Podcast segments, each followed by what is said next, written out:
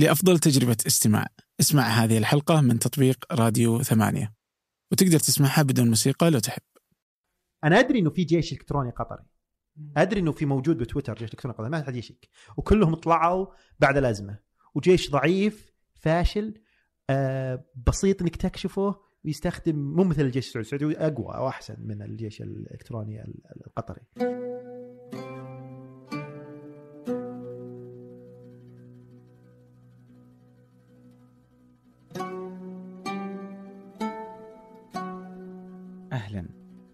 كل يوم أحد.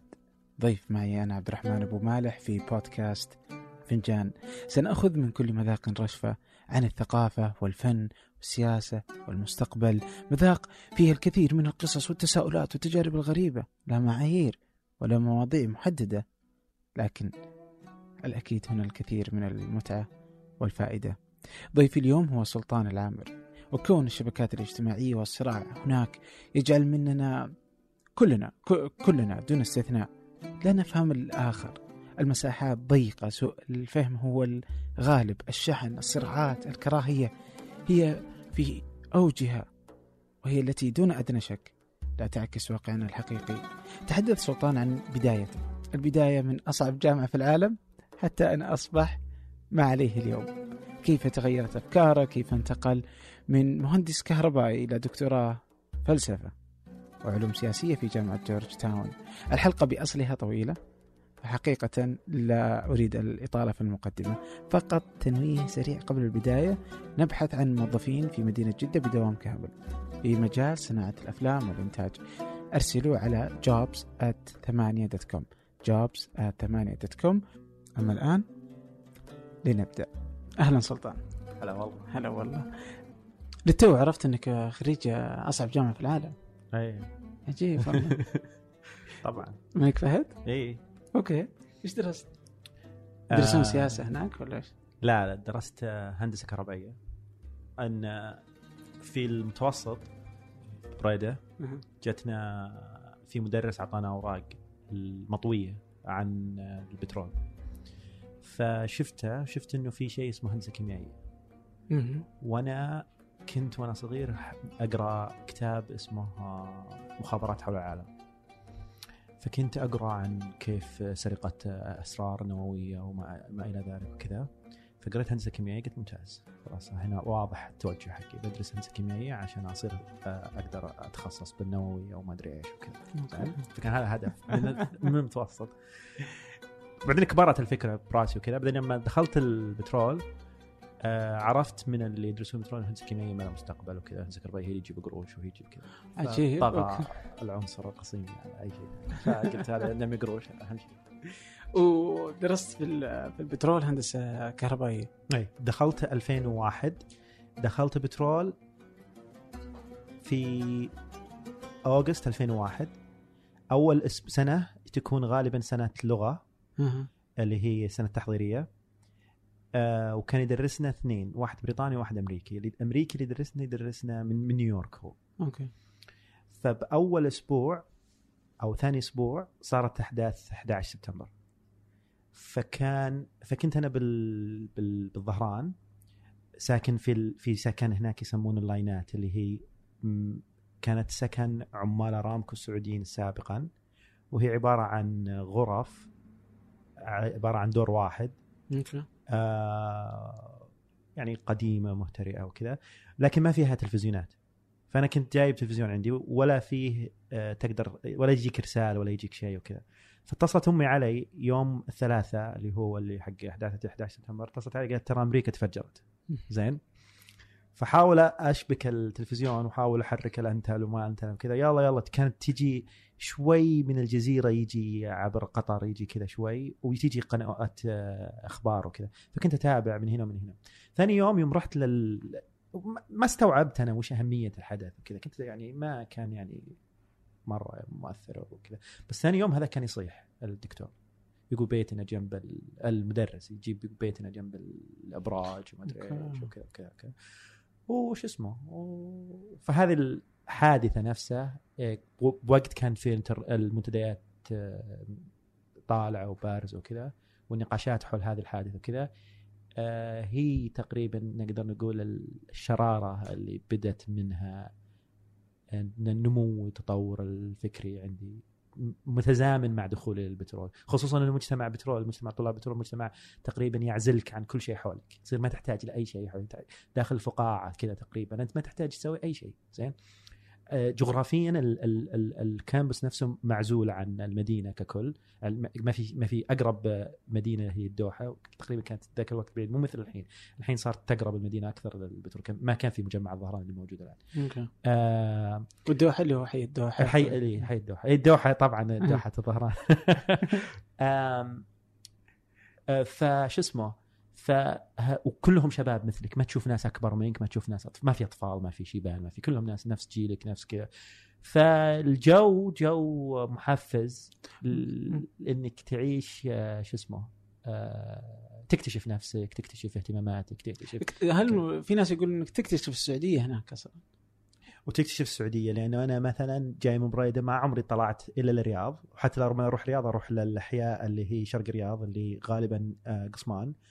آه، فأول مرة أشوف ناس خارج قصيم من بال بال بالبترول. OK. فيعني كانت آه، تجربة آه، يعني مؤسسة جدا لكل شيء جاء بعدها. الخيارات اللي اتخذت في ذيك اللحظة هي أثرت على كل شيء جاء بعدها. OK.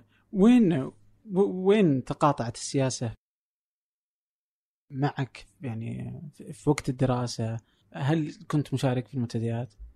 أي. أصلا. وهل أصلا الناس كانت تحس إنك أنت تحب النقاش تحب ال- آه، إنك تكسب الحوارات يعني؟ أحب اكسر حوارات طيب بالنسبة للسياسة سياسة أنا ما بديت اهتم فيها إلا تقريبا من 2006 2007 زين؟ من 2001 إلى 2006 كانت كل اهتماماتي آه يعني دينية فكرية فلسفية بهذا الجوانب. ما كنت أهتم بالسياسة كنت أقول إنه هذا ما, ما في ما في منه فائده ما نقدر نسوي شيء ما نقدر نغير شيء فخلينا نركز بالأشياء كذا وكانت المنتديات اللي أنا أشارك فيها أغلب منتديات آه آه يعني تهتم بهذه الجوانب النقاشات اللي حول هذه الجوانب. صح إني أناقش أحداث. مثلا في نقاش مهم ب 2001 مين سوى آه 11 سبتمبر. هل هم آه هل هي مؤامرة؟ هل هو صدق؟ إحنا ما أدري كيف هذا نقاش مهم كان ب 2001 فكنت طبعا أشارك بهذه الأشياء. بس آه ك ك ك تفكير بالوضع السياسي وكذا كنت أنا تقريبا بعيد عن هذا الموضوع. رغم إنه بالبترول ذاك الوقت كانوا في ناس كثيرين متأثرين بال بالحرب العراق بال بالعمليات اللي تصير داخل السعودية. لأنه إحنا بالبترول لاحظنا هذه اثر هذه العمليات علينا إحنا. لأنه صار في تفتيش قبل. قبل ما تدخل البترول هذا تفتيش ج- جديد كذا بعدين فجأة تحس إنه. ال... ال... ال- المباني بدأت تحاط بالجوانب اللي بال يعني كأنها حالة طوارئ بس غير معلنة بالسعودية. فكان المنتديات اللي أشارك فيها في منتدى عربي اسمه نادي الفكر العربي. هذا. أغلبه ملحدين مسيحيين وكذا. فكانت النقاشات تركز على هذا الجانب. إلحاد دين مسيحية وكذا. والمنتديات السعودية الطوى بعدين بعده آه، دار الندوة جلسه ثقافة وكذا. وش اسمه؟ منتدى بريدة طبعا. منتدى بريدة لأنه آه، فكنت أنا أناقشهم أشياء كنت أناقش حقين نادي الفكر آه، ناقش مسيحيين. أوكي. بعدين في بعض الأحيان في شيء ما أقدر أرد عليه. فاروح اجيبه وأحطه بمنتدى بريدة. بعدين بتطلع عن إشاعة ببريده إني أنا صيدلي قبطي ساكن ببريده يحاول ينشر المسيحية. زين؟ OK. طيب آه أنت مشيت إنه منتديات آه تخرجت آه هندسة كهربائية. آه اشتغلت بعدها؟ اشتغلت في شركة كهرب. عجيب. أوكي. بريدة آه، لمدة سنتين ونص. بعدين طلعت ل... لأمريكا. أها. مم. طيب أنا الحين جاي كذا اللي أبغى أقول وين وين الموقف؟ وين وش اللي حصل؟ غير سلطان يعني من فكر وفلسفة ودين وقبطي إلى اهتمامه مثلا ب بال- بالسياسة مثلا والفكر. إيش النقطة اللي حولتك؟ غالبا مجموعة آه، عوامل. العامل الأول هو تأثير آه، الثلاثي الدستوري اللي هم عبد الله حامد ومتروك الفالح وعلي دميني فهذول كانوا موجودين كانت قضيتهم تصير بالسعودية. ونشوف نشاطهم كذا كانوا حولي حول الناس اللي اللي أنا أتكلم معهم وكذا لكن ما كنت أنا أهتم كثير إلا يوم يوم صارت. آه، السجنه الأولى أو الثانية في سجنه لهم بحدود حول 2007 2008 نسيت أي واحدة. زين؟ لكن هذه هي اللي أثر. ثانيا إني قبل كانت كل الاهتمامي في المنتديات مع مع ناس خ... آه، آه، نقاشات مع ناس ما يهتمون بالشأن السعودي. أغلب اهتماماتهم بالشأن الفكر العربي بشكل عام. زين؟ لكن يوم بديت أدخل المنتديات السعودية من جلسة ثقافة تقريبا بديت أدخل المنتديات السعودية وصرت أشارك وكذا صرت يزداد اهتمامي. تعرفت على ناس لهم علاقات مرتبطة ب... ب... ب... بالحراك الدستوري اللي كان موجود من 2003 وطالع. فهذا هو اللي خلاني يزيد اهتمامي. طبعا آه هذا على المستوى المحلي. وعلى المستوى الإقليمي اللي هي حرب تموز آه كانت آه تاثيرها كبير آه اللي هو اجتياح آه إسرائيل لبنان. آه أو حرب آه مو باجتياح هو كان ضربات جوية وكذا. لكن شو اسمه؟ آه هذا التأثير. بس لكن هل في حادثة معينة هي خلتنا أقلب سياسه أنا أحس إنها تدريج كان ما كان حادثة يعني مؤثرة خلتنا نهتم بالسياسة بشكل عام. أوكي. أنت يوم طلعت أمريكا آه، كان 2000 وكم؟ 2010 2010 تخصص رياضه طلعت على أساس إني بدرس على حسابي الخاص بعدين أنضم للبعثة. وكانت فكرتي إني أنا يوم يوم كنت أشتغل مهندس بالكهرب أسسنا أنا ومجموعة هناك جماعة اسمها جماعة فكر داخل النادي الأدبي بالقصيم. وهذه آه، الجماعة كنت أنا نائب الرئيس أول ما بدأت بعدين صرت أنا الرئيس بعدين لما سافرت لأمريكا تركته لكن داخل هذه الجماعة كنا نحاول إن نجيب الناس المهتمين بفكر وثقافة وفلسفة بالقصيم بشكل عام ويصير في نقاشات داخل كل أسبوعين تصير في جلسة نقاش بشكل عام. وأنا أشتغل مهندس كان شغلنا فيه كثير overtime وأشياء زي كذا. بعض الأحيان نشتغل أربع ساعات خمس ساعات ست ساعات زيادة على وقت الدوام وكذا. فكان ياخذ وقتي ما كنت أقدر أقرأ أو أقدر أكمل اهتماماتي. هذه فكان في تعارض كنت أحاول أنا كنت أقول إني أقدر أجمع بين اهتمامي الفكري والثقافي كذا وبين إني أشتغل بوظيفة تجيب قروش وكذا. لمن حسيت إنه هذا ما يمكن. قلت الحل عشان أقدر أجمع بينهم إني أكمل آه، في المجال نفسه هندسة آه، كأكاديمي لأنه الأكاديمي عدد ساعات عمل أقل. بس وأكمل ك يعني دكتور بالهندسة آه، فيصير عندي وقت أكثر لاهتماماتي الثانية.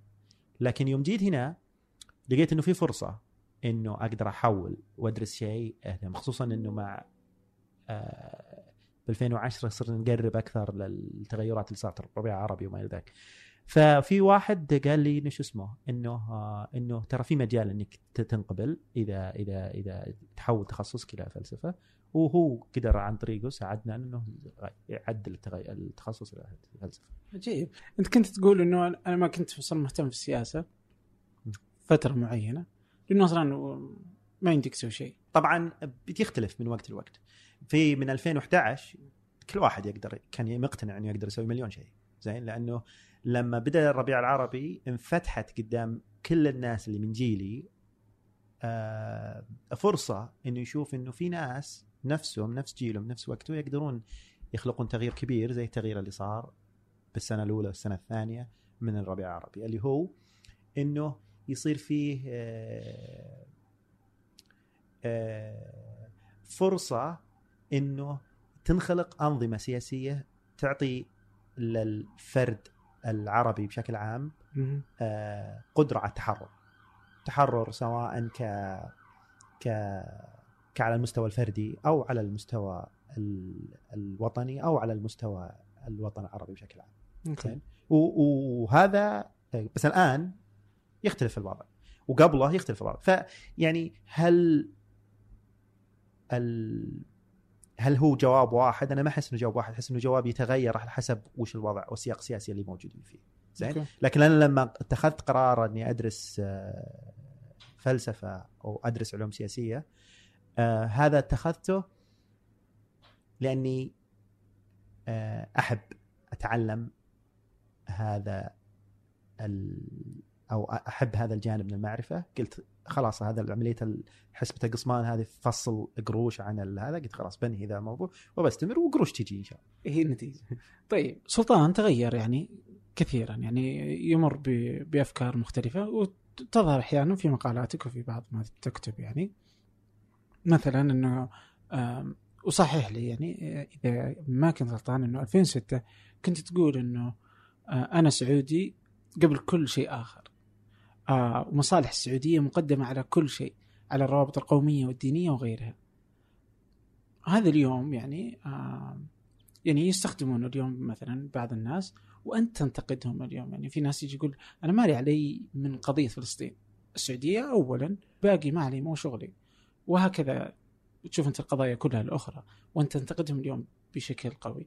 إيش غيرك أصلا عن موقفك الأول؟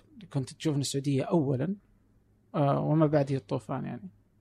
إي آه يعني أنت تقول إني أنا كنت وطنجي. طبعا أنا كنت وطنجي. لكن شو اسمه آه دائما لما يسألون الناس أنت ليش تن- تتناقش كثير أو كذا خلاص قل كلمتك وقل اللي تقوله مو لازم تتناقش معه.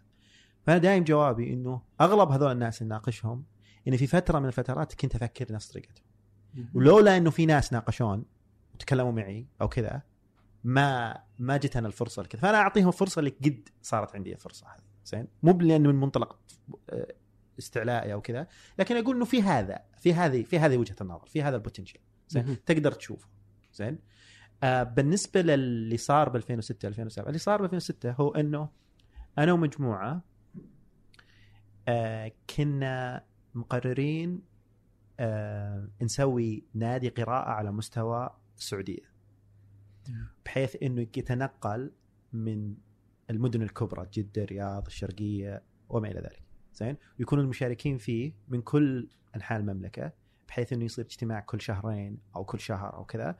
و آه، شو اسمه آه، نجتمع في مدينة ما ونناقش الكتاب. جزء منها يتعرفون على بعض وجزء منها إنه يصير فيه نقاش على على هذه الكتب وكذا. وخلاص سوينا الفكرة ورحنا رحنا لأكثر من مدينة على أساس ان, إن... شو اسمه إن نتكلم مع الناس. لما رحنا للقطيف على أساس نشوف الناس اللي هناك نحاول نقنعهم إنه يشاركون معنا آه هناك تشكلت إنه الفكرة الكتاب الأول اللي نقرأه هو كتاب عزمي بشارة في مسألة عربية. والكتاب هذا وش الفكرة حقته؟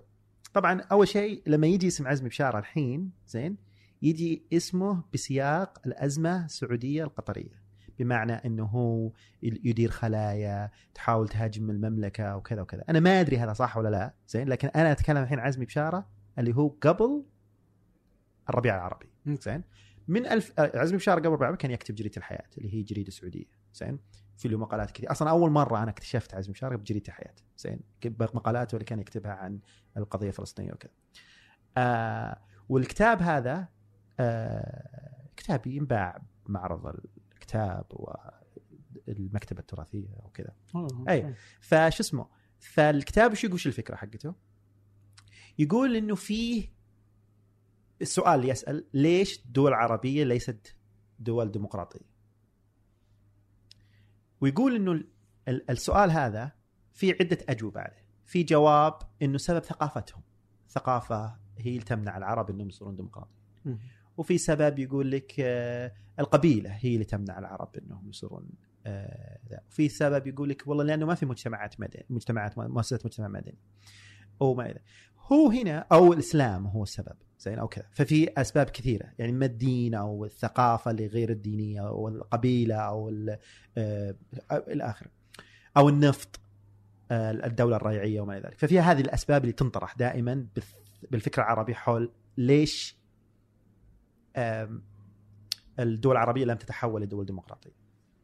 فهو بالكتاب هذا يقول إنه آه إنه هذا السؤال غلط أصلا لأنه يفسر غائب.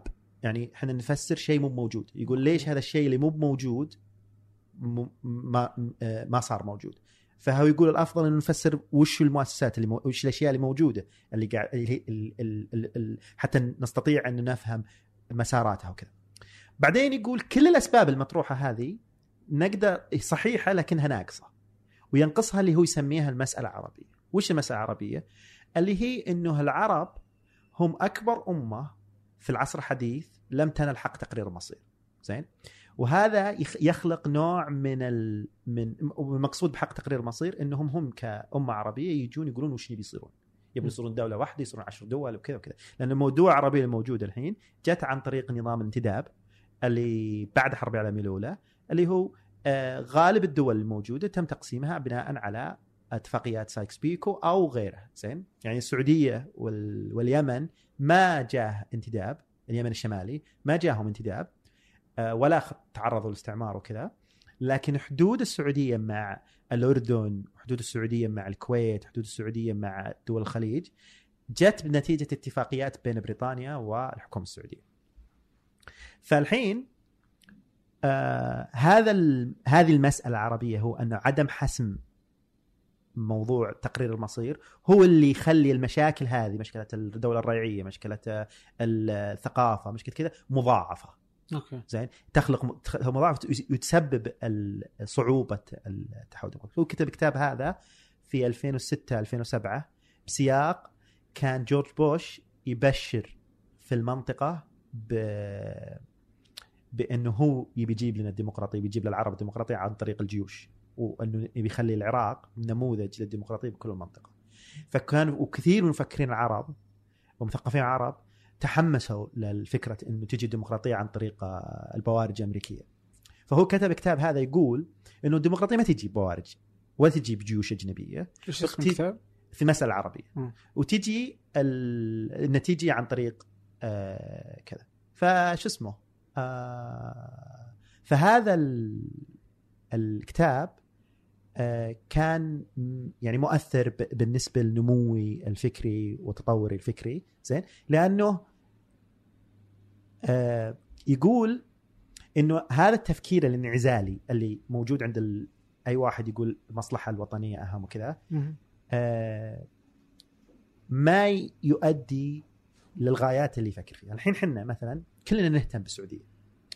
بمعنى مش معنى ان الواحد يكون يهتم بالوطن حقه يهتم الم- المصلحة العامة للوطن. يبي الوطن حقه هذا اللي هو الانتماء إنه يكون في المستقبل أفضل مما هو عليه. طبعا لازم يكون مستقر لازم يكون أكثر عدالة أكثر حرية أكثر كذا. فهذه المعايير الأساسية اللي الواحد يفكر فيها لما يفكر يقول نبي البلد يكون أحسن. يكون أحسن المستوى الاقتصادي يبي أحسن المستوى ال- القضائي أحسن المستوى السياسي أحسن المستوى الاجتماعي وما إلى ذلك.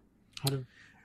السؤال هل يقدرون السعوديين ينجون لوحدهم في هذا الإطار برغم وجود الروابط هذه كلها اللي تربطهم كل المحيط حقهم فبالنهاية سعوديين عرب ومسلمين زين. وبالتالي. والدولة السعودية تقول تبررت نفسها بررت وجودها بررت كذا انها هي مملكة عربية سعودية انها هي دولة عربية ضمن هذا الوسط ال- ال- المحيط اللي موجود فهل يقدرون ينجون لحالهم حتى لو إحنا فكرنا بمصلحتنا كسعوديين فقط صعب إنك تنجو لحالك. يعني حتى بدول ما في بينه وبين روابط أخرى مثلا بأوروبا. زين؟ كل ما تحاولت دولة أوروبية لحالها إنها تنجو لوحد حالها من بين خارج الإطار الأوروبي تجيك حرب عالمية أولى حرب عالمية ثانية وكذا زين؟ ما قدروا ينجون لما يفكروا ينجون مع بعض. في في خيارين عندك. لما تصير أنت في إطار إقليمي في عندك خيارين. إما إنك تتعاون مع الدول الموجودة معك عشان كلكم تطلعوا مع بعض لأنه لما يصير في تفاوت كبير بال بالإقتصاد وكذا آه اللي حولك يبي يصيرون عالة عليك أو يبي يخربون عليك. زين. أو إنك أنت هذا إذا صار في دول ثانية أو إنك أنت تسيطر على الإقليم كله مثل أمريكا الحين مسيطر على أمريكا الشمالية كلها. فهي من آه، من المحيط للمحيط. هي كلها دولة كبيرة. فبالتالي ما يعني 50 دولة كلها تحت دولة واحدة اسمها الولايات المتحده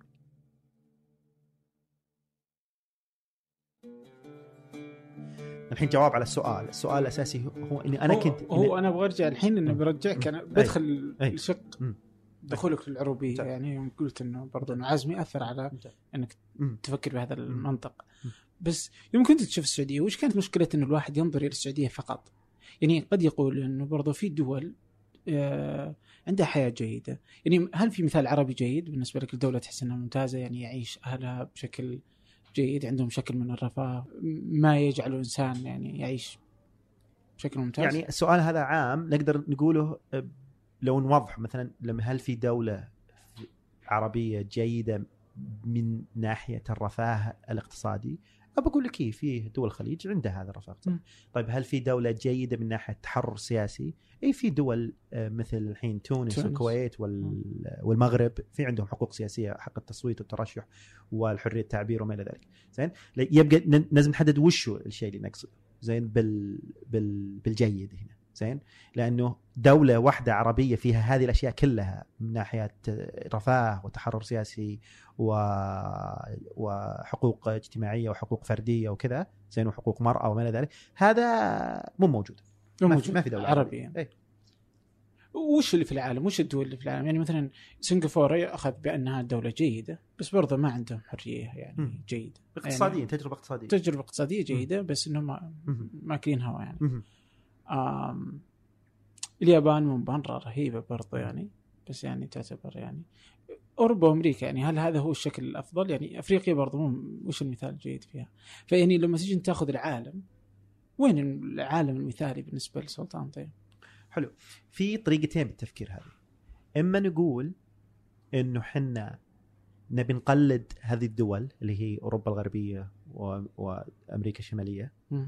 إما إنه نبي نقلد ه... إنه هذه الدول هي المعيار. ونبي نقلد. أو إنه نقول إنه في معايير مثالية. معايير ما هي موجوده أصلا على الأرض على الأرض. لكن نحاول قدر الإمكان نقترب منها. وإنه هذه الدول الغربية ممكن إن فيها جوانب من هذا بس إنها ما اكتملتها. فيصير هذا المثال اللي انت تؤمن فيه وتؤمن إنه هو الأفضل وهو اللي أكثر حرية وأكثر عدلا وأكثر آه، آه، رفاه وكذا. هو اللي من خلاله تحكم على الدول العربية والدول الغربية والدول كذا. أنا انتمي لل لل للفريق الثاني اللي ما يقول إنه النموذج هو الدول الغربية ولازم كذا لأن الدول الغربية فيها مشاكل كثيرة. زين؟ أنا أقول إنه في نموذج مو موجود لكن في معايير أساسية اللي هي عدالة اجتماعية آه، حريات وحقوق فردية آه، ديمقراطية آه، وما إلى ذلك. هذه هي المعايير اللي لما نحكم على أي نظام سياسي نقول هل هذه الأشياء موجودة فيه ولا لا. أوكي. في أنظمة تنجح بجوانب كثيرة في أنظمة ما تنجح بأشياء كثيرة ويصير كذا لأنه الخيار الأول اللي هو اللي يقول لا هذه نبي نصير مثلهم كذا ينتهي لأنه تقديس هذه الدول. ما يشوف عيوبه ما يشوف مشاكله ما يشوف آه كذا. زين؟ وأنا أشوف إن هذه الدول من مقدسة فيها مشاكل كبيرة. ما تاريخها مليء باستعمار مليء بكذا واقعة مليء بالرأسمالية اللي تخلي الناس آه، شو اسمه آه، طبقية حادة في مناطق بأمريكا نفسها لما تروح لما تقول كأنك عايش آه، بأفريقيا زين.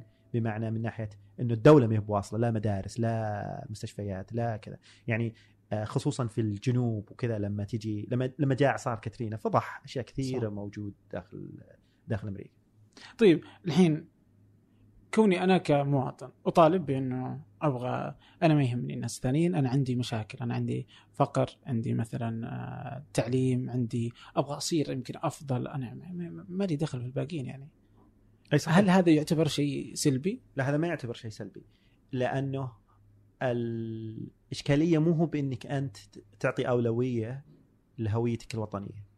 الإشكالية أنك تعتبر هويتك الوطنية متضادة مع الهويات الثانية اللي هي العربية والإسلامية.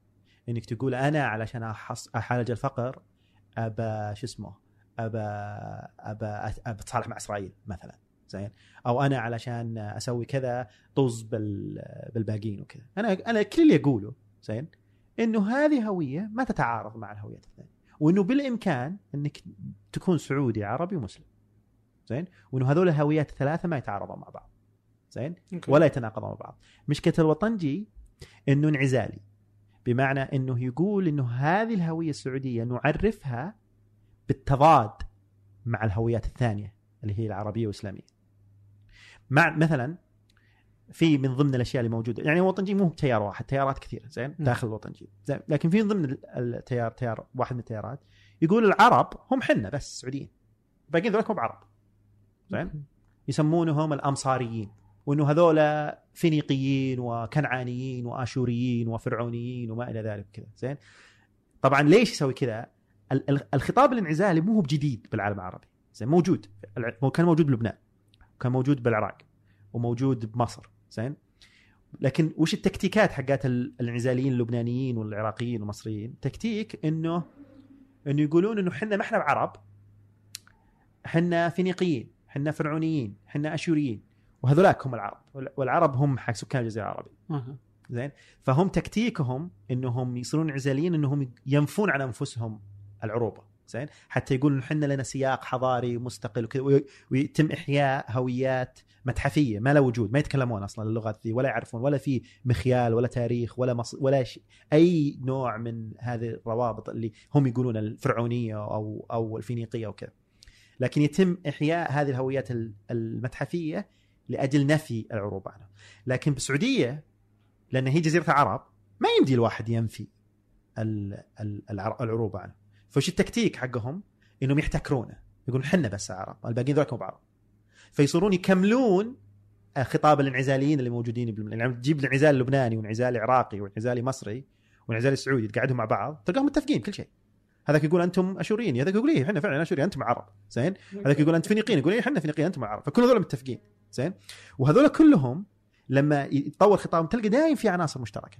ال- ال- الانعزالي الفينيقي اللبناني هو الوحيد ال- يعني بيوم صارت الحرب الأهلية تحالفوا مع مع إسرائيليين اعتقدوا انهم إنه ال- الفلسطينيين طارئين عليهم لازم يطردونهم وما إلى ذلك.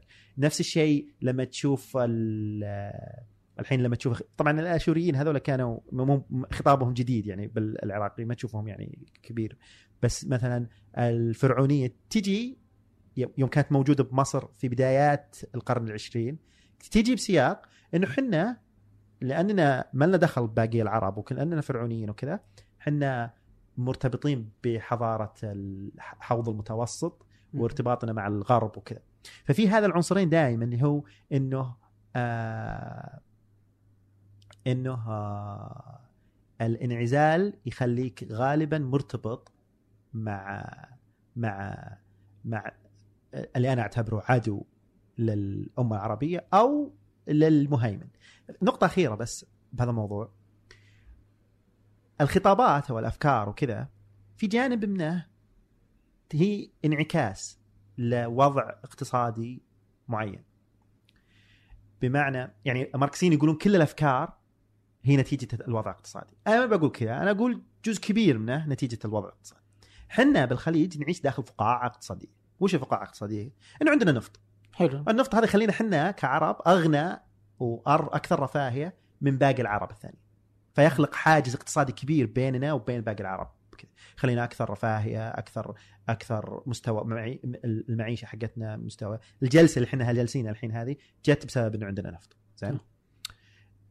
لكن النفط والنظام الاقتصادي اللي ينبني عليه ناضب آه، غير مستدام غير دائم. زين؟ فالفكر الانعزالي السعودي أو اللي يسميهم الوطنجية هو تعب يستفيد من حالة التمايز هذه اللي يخلقها ال- الوضع الاقتصادي المؤقت. فهي أفكار تقول لأننا حنا الحين أفضل اقتصاديا من باقي العرب فتصبر خلينا ننجو حنا. بس النظام الاقتصادي اللي يقول لك أنت خلينا ننجو هو نظام اقتصادي مو هو مستدام. زين؟ هذا يعني إنه أفكارك اللي أنت تعتمد عليها وانت تعول عليه أنت تعول على شيء مو مستدام. زين؟ افرض خلص النفط خرب اقتصاد الخليج وش اللي بيصير؟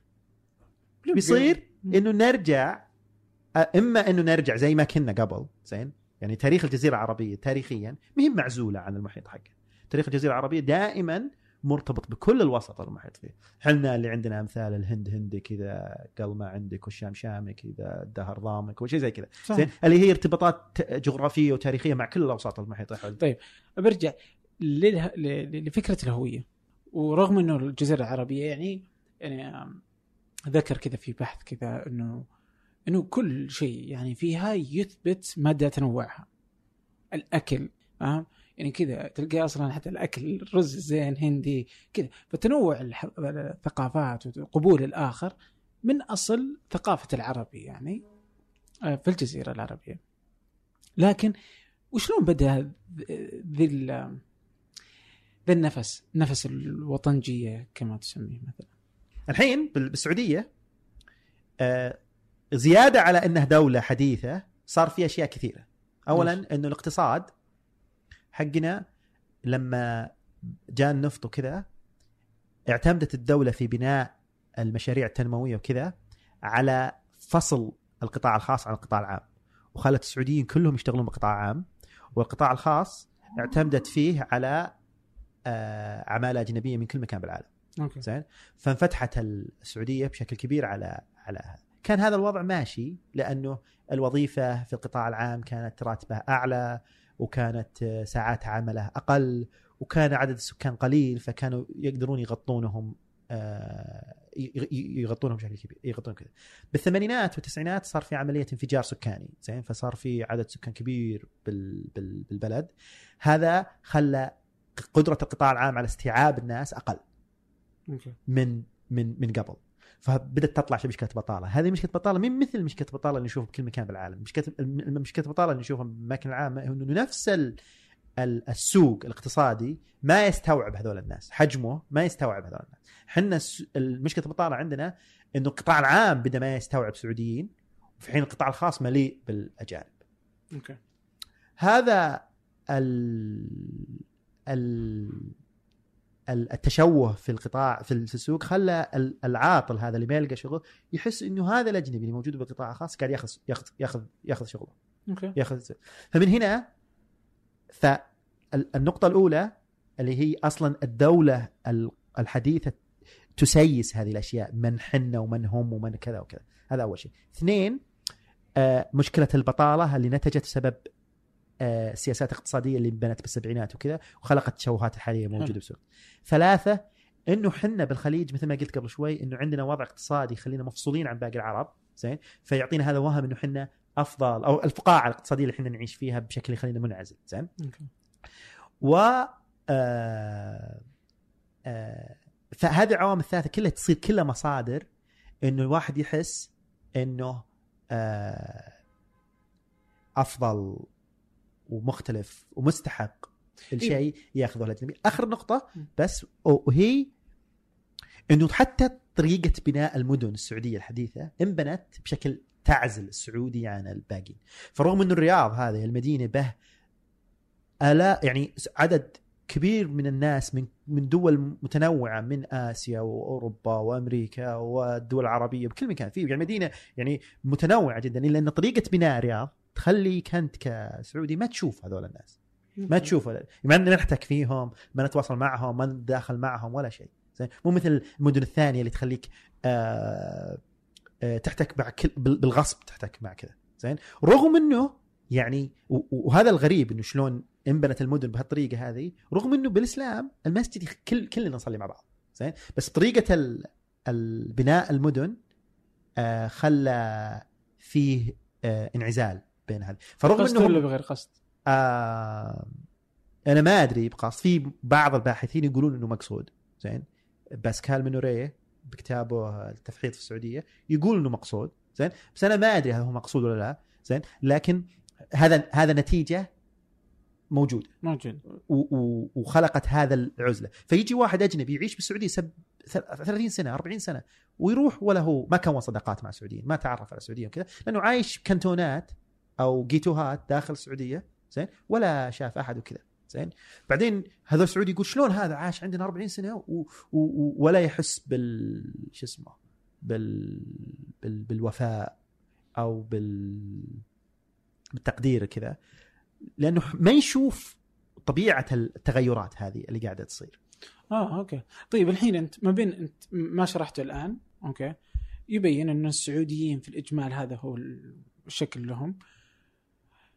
آه وأنا كنت في البداية يعني كان السؤال مثلا كذا اللي هو ال- الوطنيين يعني وكيف إنهم كذا بدأوا في حب الرغبة بالانعزال بإني أنا ما أبغاك أصلا بعدين في شعور برضو بالكراهية اللي خلاك إلى إنك اليوم تصل إلى إنك تصفهم بانه مثلا وصفتهم مثلا بأنهم آه زيهم زي داعش بس. علمانيين صح؟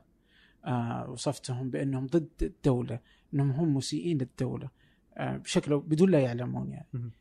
آه بس ماني بشايفه في الشرح اللي قبل شوي يعني فكيف تربط بينهم؟ أي أنا الحين الكلام اللي قلته قبل هذا بس يشرح الظروف البنيوية اللي تخلي مثل هذه الأفكار سائدة ورائجة آه تكون كيف تكون تخليها موجودة. قابل الواحد يتقبلها وكذا زين. اللي هي الظروف الاقتصادية والسياسية والعمرانية اللي تخلي الواحد يتقبل هذه الأفكار. الحين هذه أفكار نفسها خلينا نجي الافكار هذه. فلما الواحد يصير عاطل بالسعودية، مين السبب؟ سبب واضح جدا السبب، الحكومة هي السبب. زين؟ ال الواحد عاطل بسبب سياسات الحكومة القديمه وسياساتها الحالية.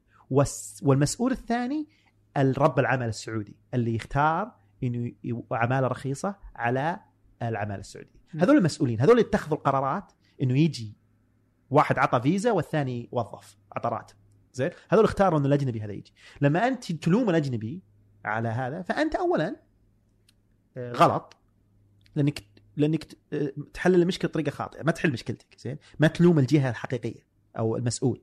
قاعد تعوض فرغ غضبك على شخص لقى فرصة جاء عرض إنه يشتغل بالسعودية وجاء اشتغل وش وش يسوي يعني, يعني دخل بشكل نظامي جاء بشكل نظامي وجاء عرض عمل وكذا وشغل وشغله سليم زين؟ فانت قاعد تلومه. هذا ليش إنه أخذ فرصة؟ أخذ فرصة عمل ولما سعودي مثلا يلقى عمل بشركة كبيرة بأمريكا أو كذا يفتخرون فيه إنه أخذ كذا. ما يقولون إنه هذا جاء أخذ عمل أمريكا مع أمريكا فيها بطالة. زين؟ بس الش- بس هذا اولا. إنه آه إنه ياخذ إنه مكان. غلطان إنه غلطان. إنه يفرغ غضبه من الوضع اللي هو يعيش فيه على ناس ما هم هم المسؤولين عن الوضع حقه. أوكي. زين؟ الناس المسؤولين عن الوضع ما ما يوجه. اللي هي غالبا جهات حكومية مسؤولة عن هذه القرارات. زين؟ يعني شلون يبر شلون ي... لو في واحد الحين موجود شلون يرد علي؟ يقول لي حنا نلوم اللوبيات اللي موجودة بالقطاع الخاص.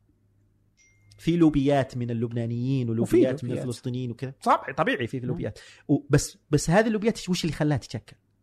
لأنه ما في أنظمة ولا في قوانين تمنع تشكل اللوبيات، لو راحت هذه لو صعود القطاع الخاص كله فال فال فال فالقطاع الخاص اللي خلق اللي سمح باللوبيات هذه تشكل تشكل بيتشكل لوبي قصيمي بيتشكل لوبي آه آه نجراني بيتشكل لوبي من مدري مين زين؟ فبيتشكل لوبيات كذا وهو بينحرم هذول بياخذون فال فالفضاء نفسه اللي يخلق هذا اللوبيات هو اللي انت تهاجمه ما تهاجم ليش والله ناس استفادوا وبدوا يوظفون أقاربهم وعيال عمهم وكذا. OK. يعني إذا إذا ال system يسمح لي إني بوظف ناس يقربوا لي وحريص عليهم بوظف ناس قريب يقربوا لي وحريص عليهم. ليش تتوقع من إني بصير والله لا بقول ما أنا بوظف أحد وكذا؟ خصوصا إذا إنك تدخل فلوس يعني أنا صاحب شركة أي. أصحاب الشركات يعني والوظائف تذهب إلى طرفين. م. طرف إنه أقدر أجيب ال- الأجنبي وأخليه يشتغل شغلة لا يعمل فيها السعودي وبراتب متدني جدا يعني بأقل قيمة ممكنة. آه فيخليه يشتغل طول الوقت وخلاص يعني فاهم؟ هذا ما يستطيع إنه يسويه السعودي فيصير مربح. فهي في الأخير رأس مال ال- ال- أي. المال اللي يتحدث. أي. هو يعتبره يد عاملة رخيصة ولا طالما القانون عاملة. قابل يتحكم قادر يتحكم به؟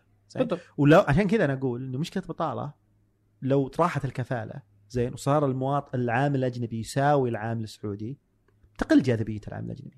لا صار العامل الأجنبي يقدر يتنقل بين الوظائف بدون موافقة آه، رب العمل. م. لا صار العامل الأجنبي آه، يشتغل بنفس عدد ساعات العمل ال- العامل السعودي أو كذا بتقل جاذبيته بشكل كبير بالنسبة لأنه خلاص القدرة على التحكم عليه انتهت. زين. فش اسمه؟ ونقدر ناخذ الجانب الآخر اللي هم ياخذون الرواتب العالية جدا. يعني لما يجي يقول لك. مثلا أوه سعودتوا ال- الوظائف الدنيا. شوف السكيورتي صار سعودي ولا حق الجوالات صار سعودي ولا كل الوظائف الصغيرة هي حق السعوديين بينما إنه ال- ال- الرواتب العالية للأجانب. لو صاحب الشركة برضو خسران لما وظفه صحيح. يعني لو السبعين ألف اللي تعطى للأجنبي صحيح ما تعادل قيمة حقيقية لصاحب العمل م. يعني ما حد بيفتح فلوس عشان أبغى أعطيه فلوس آه، فلوس لأي كائن من كان علشان سعودي ولا هو بالضرورة آه إنه لأنه آه عنده كفاءة أعلى أو كذا. زين لأي سبب كان. زين طالما إنه فهذول هم المسؤولين اللي يوظف واللي سمح ال- اللي أعطى فيزا. اللي أعطى فيزا واللي اعطى راتب هذول المسؤولين. زين. إذا أنت توجه غضبك لأي أحد ثاني فأنت تضيع وقتك. تضيع وقتك وتخلق كراهية وتخلق مشاكل وتخلق كذا. وبالنهاية ما حلت مشكلتك وز- وزودت مشاكل عليه جميل. أخذنا شكل من من جانب ال- ال- الوطنجية. بس برضو إلى الآن ماني شايف كيف هم آه ليش وصفتهم بالداعشية مثلا؟ يعني أنا كنت أقول انه إنه أو ليش أنت مرة انت أنت تشوفهم حتى إنهم.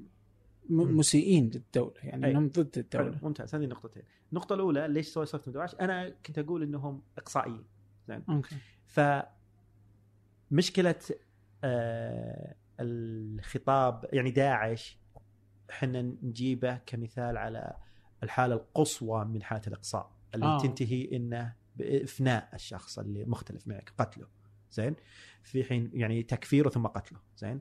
في حين فأنا أقول إنه هم يستخدمون نفس طرق الإقصاء اللي موجودة عند التيارات الإقصائية الدينية الإسلامية زين؟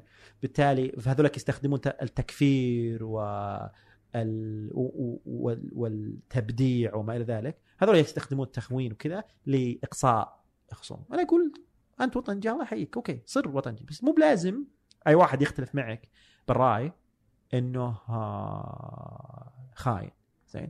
لأنه كل الموجودين هذول يهتمون بالبلد هذا وحريصين عليه. بس كل واحد قاعد يشوف وش المصلحة حقته من نظرته. تقدر تقول نظرته غلط تقدر تقول نظرته خطأ. زين؟ تقدر تقول ما يفهم تقدر تقول مو مفيد. زين؟ بس مو بتطلعه برا الدائرة.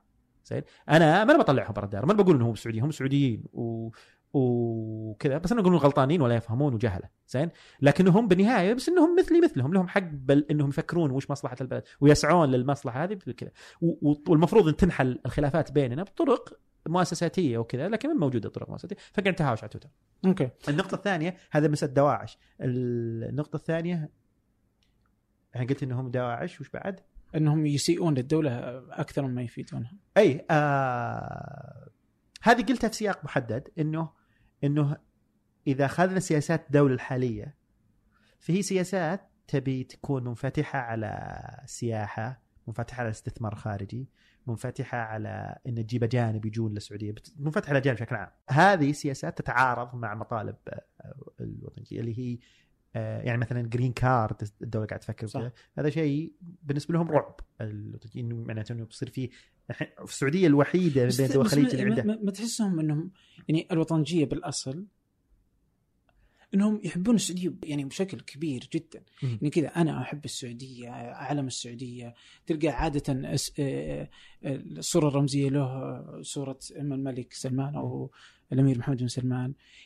ففيهم حب ولا أعتقد حقيقة إنه نابع من من نفاق وإنما طبعاً. إنه حب حقيقي طبعا لكن ما يفعله ليس بالضرورة يوا- يعني تحس إنه ما ما له دخل يعني فاهم؟ الحين أنت لما تحب آه ف- تصل مرحلة إنك تتوحد مع اللي أنت تحبه فتحس إنه هذا اللي أنت تحبه حل فيك فأنت يعني أنت خايف عليه فتصير أنت تعبر أنت تعتقد إنك أنت قاعد تعبر عن لسان هذا اللي أنت تحبه أو الوطن أو كذا تعبر أنت عن لسانه تعبر أنت عن كذا تعبر تحس إنه تج- تجسد فيك هذا. الوطن.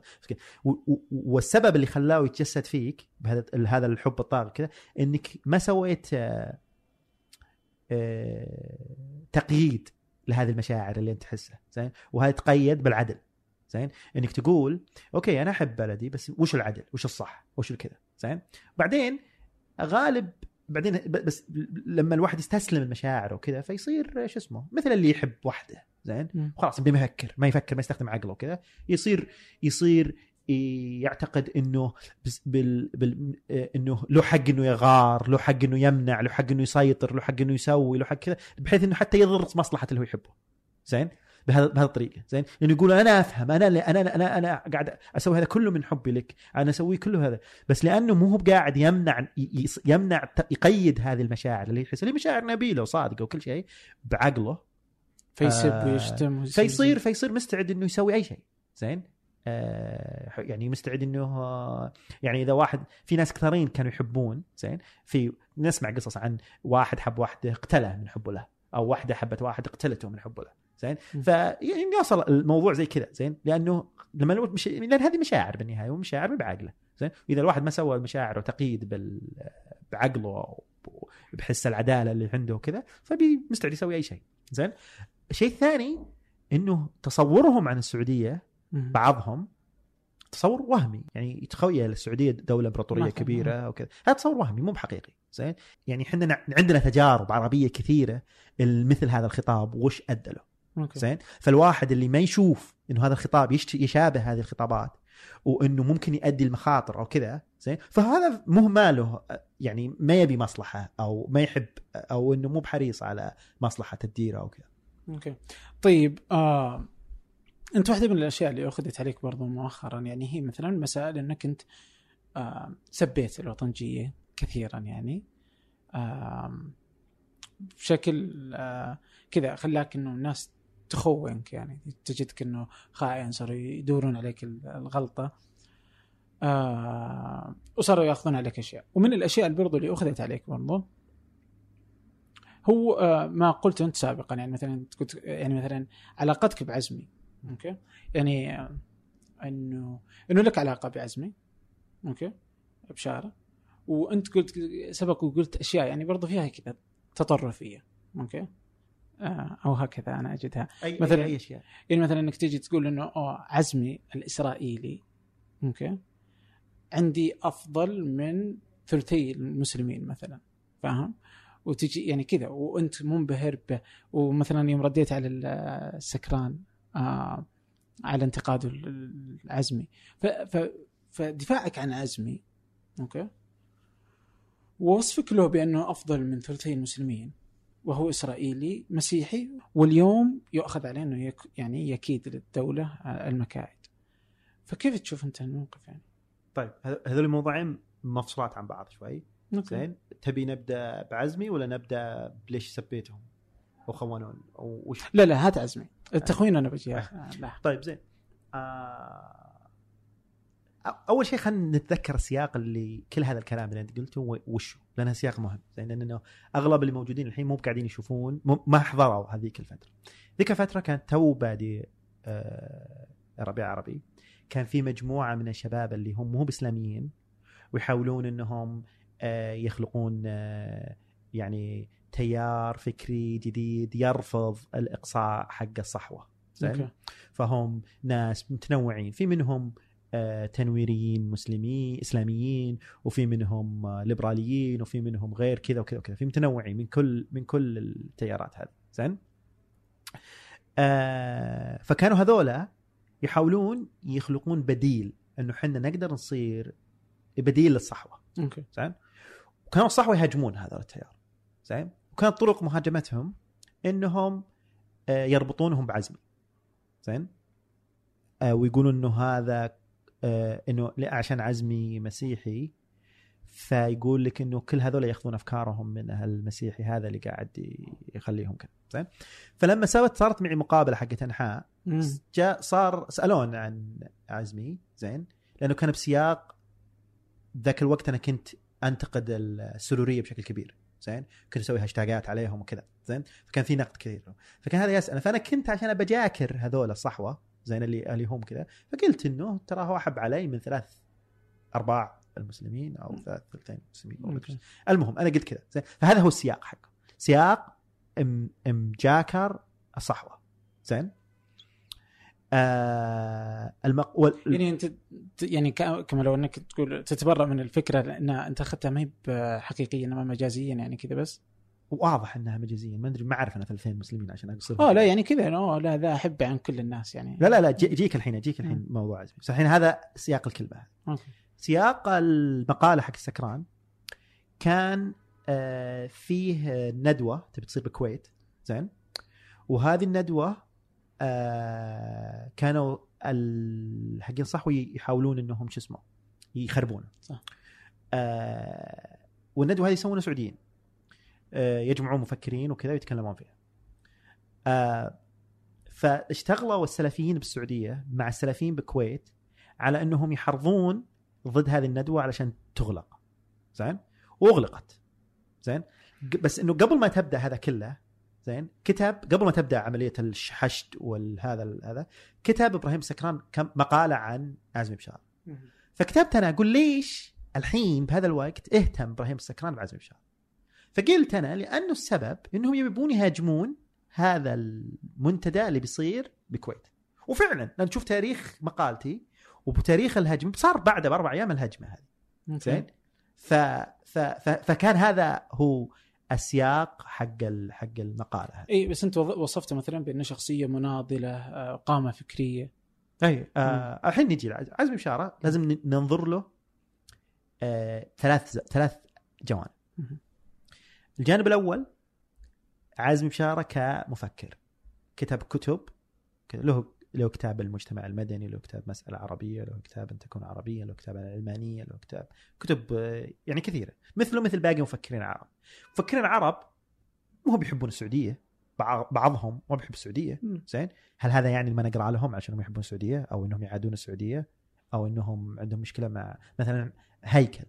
أكثر واحد كان البوق حق عبد الناصر ضد السعودية. بس كتبه هذا تنباع بالسعودية وكل يقرأ صح. زين؟ هل ما نقرأ له علشان إنه سياسيا كان ضد السعودية؟ فه... فهذا من جانب فكري. من جانب فكري هل اللي يعترضون على عزمي الشرعي يعترضون عليه من جانب فكري؟ يعترضون عليه يقولون له إنه كذا؟ أفكار عزمي فيه جوانب. آه آه متميزة وفي جوانب آه غير متميزة. وال... والمقالة هذه حقت سكران في نقدي له.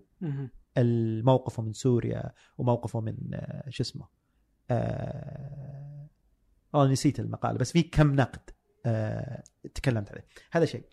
هذا الجانب الأول. جانبه هو كمفكر. إذا إذا الناس عندهم مشكلة معه بأفكار وكذا هذا نقاش فكري نتناقش بالك...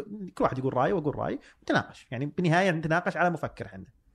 في عزم شاره ال- الفلسطيني. زين؟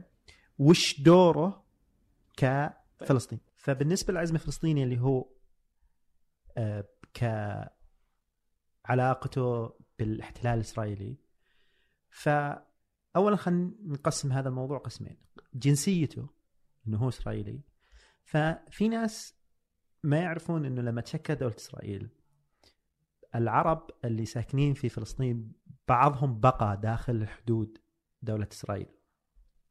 هذول العرب يسميهم حنا عرب 48 عزمي بشاره واحد من هذول فهذول يأخذون الجنسية تعطيهم ال ال ال إسرائيل الجنسية. فمن هنا يكتسبون الجنسية. آه وهم شعب تحت الاحتلال. تجي الحكومة المحتلة تعطيهم جنسية. زين. هذا ما يخليهم خونه أو يخليهم عملاء الاحتلال أو كذا. إلا إذا ساهموا بشكل مباشر في تدعيم و مساعدة الاحتلال في ممارسة احتلاله فمثلا غاندي آه، كان تابع للتاج البريطاني. بس مع ذلك هو آه، آه، مقاوم لل- لل- للاستعمار البريطاني وكذا. فاهم؟ وفي ناس كثيرين داخل عرب 48 كانوا مقاومين للاحتلال الإسرائيلي رغم انه معهم جنسيات. الحين عزمي واحد عنده جنسية إسرائيلية ووصل لل- الحين هذا الجنسية. الحين عضو الكنيست. هنا تبدأ الإشكالية بموضوع علاقة عزمي بالدولة الإسرائيلية. هو كان أبوه بعضو بالحزب الشيوعي بعدين هو أسس حزب جديد الظاهر اسمه التجمع العربي الديمقراطي أو كذا. آه وكانت الفكرة عنده إنه نستخدم المؤسسات الديمقراطية لدولة إسرائيل ضدها. فندخل داخل هذه المؤسسات ونحرج الاحتلال من داخل مؤسساته. زين؟ فكان هذا الخيار حقه لمقاومة إسرائيل. لكن هذا الخيار فيه إشكاليات. لأنه الإشكالية الأولى إنه يعترف بالمؤسسات هذه. لانك أنت ما تقدر تدخل بالمؤسسات هذه بدون ما تعترف بها. مثلا لما تدخل كنيست لازم تسوي القسم حق الكنيست. زين؟ اللي هو القسم حق دولة إسرائيل وكذا. لكن هو يقول إنه إحنا عايشين هنا عايشين بهذه الدولة هذا واقع لازم نتعامل مع هذا الواقع وندمره من الداخل أو نقيضه من نقوضه من الداخل. إما إنه نحرج إسرائيل بحيث إنه يبان إنه ما هي ديمقراطيه لما تضطهدنا أو تطردنا أو كذا أو لما نمارس حقوقنا الديمقراطية أو آه إنه نلغي ال- ال- ال- البعد الصهيوني من المؤسسات هذه. زين؟ لأنه إذا أنت التغى هذا البعد الصهيوني من المؤسسات هذه التغت فكرة دولة إسرائيل. فهنا ال ال الإشكالية اللي دخلت. هذا الخيار. هذا الخيار في ناس ما يتفقون معه. أنا أعتقد إنه آه الخيار هذا بعد تجربته وصل إلى إنه آه نتائج اللي طلعت منه أو النتائج اللي حققتها ما تساوي التكاليف حقته اللي هي الاعتراف بالمؤسسات نفسها، القبول بال- بالمؤسسات وكذا، زين؟ لكن هذا خيار، هل الناس يقبلونه أو ما يقبلونه؟ هذا يعني يخاضع للنقاش زين؟ لكنه أحد طرق مقاومة الاحتلال الاسرائيلي من الداخل زين؟ الحين خلصنا عزمي اللي هو المفكر وخلصنا عزمي فلسطين الحين باقي آخر نقطة اللي هو عزمي وعلاقته بقطر. بعد حرب تموز 2006 أو 2007 2006 زين؟ آه بدأت بدأوا الإسرائيليين يتهمون عزمي بشارة إنه هو كان مخبر لحزب الله أو متعاون معه. فصار فيه آه محاكمات اتجاهه إنه يبي يحاكمونه بتهم خيانة أو كذا. زين؟ آه لكن عنده حصانة آه برلمانية لأنه عضو بالكنيست ما يقدرون يحاكمونه. بعدين طلعوا قانون يلغون تسمح لهم إنهم يلغون الحصانة عنه. كان هو في مصر أتوقع لما طلع هذا القانون. فمن مصر طلع بيان إنه آه، ينسحب وكذا وكذا وراح عاش بقطر من 2008 2007 2008 كذا. زين؟ من هناك بدأت تتشكل علاقة بينه وبين الحكومة القطريه زين؟ هذه العلاقة آه، مثل علاقة أي شيخ أو أي مفكر بدولة عربية. إنه إحنا بنعطيك مساحة تسوي الأشياء اللي أنت تبيها بالمقابل تعطينا. ناخذ منك نكسب منك أشياء إحنا. زين؟ وتختلف هذه العلاقة من على من دولة لدولة أو كذا أو من اي اي من كذا. الحين آه بالأزمة اللي صايرة الحين بين السعودية وقطر آه تم لما لما تبي تهاجم انت قطر فأحسن هدف لك عشان تهاجم قطر من خلاله هو عزمي بشارة. لأنه فيه الصفات كلها اللي آه تسهل الهجوم. زين؟ لأنه نقطة ضعف هو بالنسبة لل لل لل للقطر كذا ليش؟ هو إسرائيلي فلسطيني كذا. فسالفة سالفة الأجنبي اللي يجي يتحكم بالدول الخليجية ويسيطر عليها وكذا وله علاقات بإسرائيل وكذا هذه فكرة يعني سهل الناس يصدقونها وهذا جايك من السماء نازل في كل الصفات هذه و... وتتم. هل هو فعلا يسوي هذه الأشياء اللي ال- الخلايا عزم وكذا؟ هذا ما أدري عنه أنا ما عندي اكسس على وش يصير- داخل الحكومة القطرية. لكن ما أدري لكن أنا أقول إنه سهل. مثل ما إنه الناس اللي قطريين لما يجون يهاجمون الإمارات يقولون دحلان زين يستخدمون ال- اللي هو فلسطين وكذا. فكأنه الخليجيين مو بكفو إنه يصير عندهم سياسات وكذا. لازم يجون ناس من فلسطين يعلموننا وشلون نسوي سياسات. حتى هواشنا ما نقدر نتهاوش إحنا بأنفسنا لازم يجون ناس آه، فلسطينيين وكذا يعلموننا وكذا. فأنا أقول إنه هذا هو استراتيجية. أنت لما تبي تبي تحيد القطريين تبي متى تبي ته- تتهم القطريين. أسهل شيء تقول إنه في عنصر خارجي هو اللي قاعد يسوي كذا. وما في ازين من عنصر فيه صفتين اللي هو الفلسطينيه والاسرائيليه كلهم اجتمعت فيه كشخص كله فهذا يصير. أنا أدري إنه في جيش إلكتروني قطري. أدري إنه في موجود بتويتر جيش إلكتروني قطري ما حد يشك. وكلهم طلعوا بعد الأزمة. وجيش ضعيف فاشل آه بسيط إنك تكشفه ويستخدم مو مثل الجيش السعودي. السعودي أقوى أو أحسن من الجيش الإلكتروني القطري. لكن وش دور عزمي بهذا الجيش الإلكتروني القطري أنا ما أدري. بس أنا ما بقول إنه ما في خلايا قطرية. في خلايا قطرية لكن وش دور عزمي به ما أدري.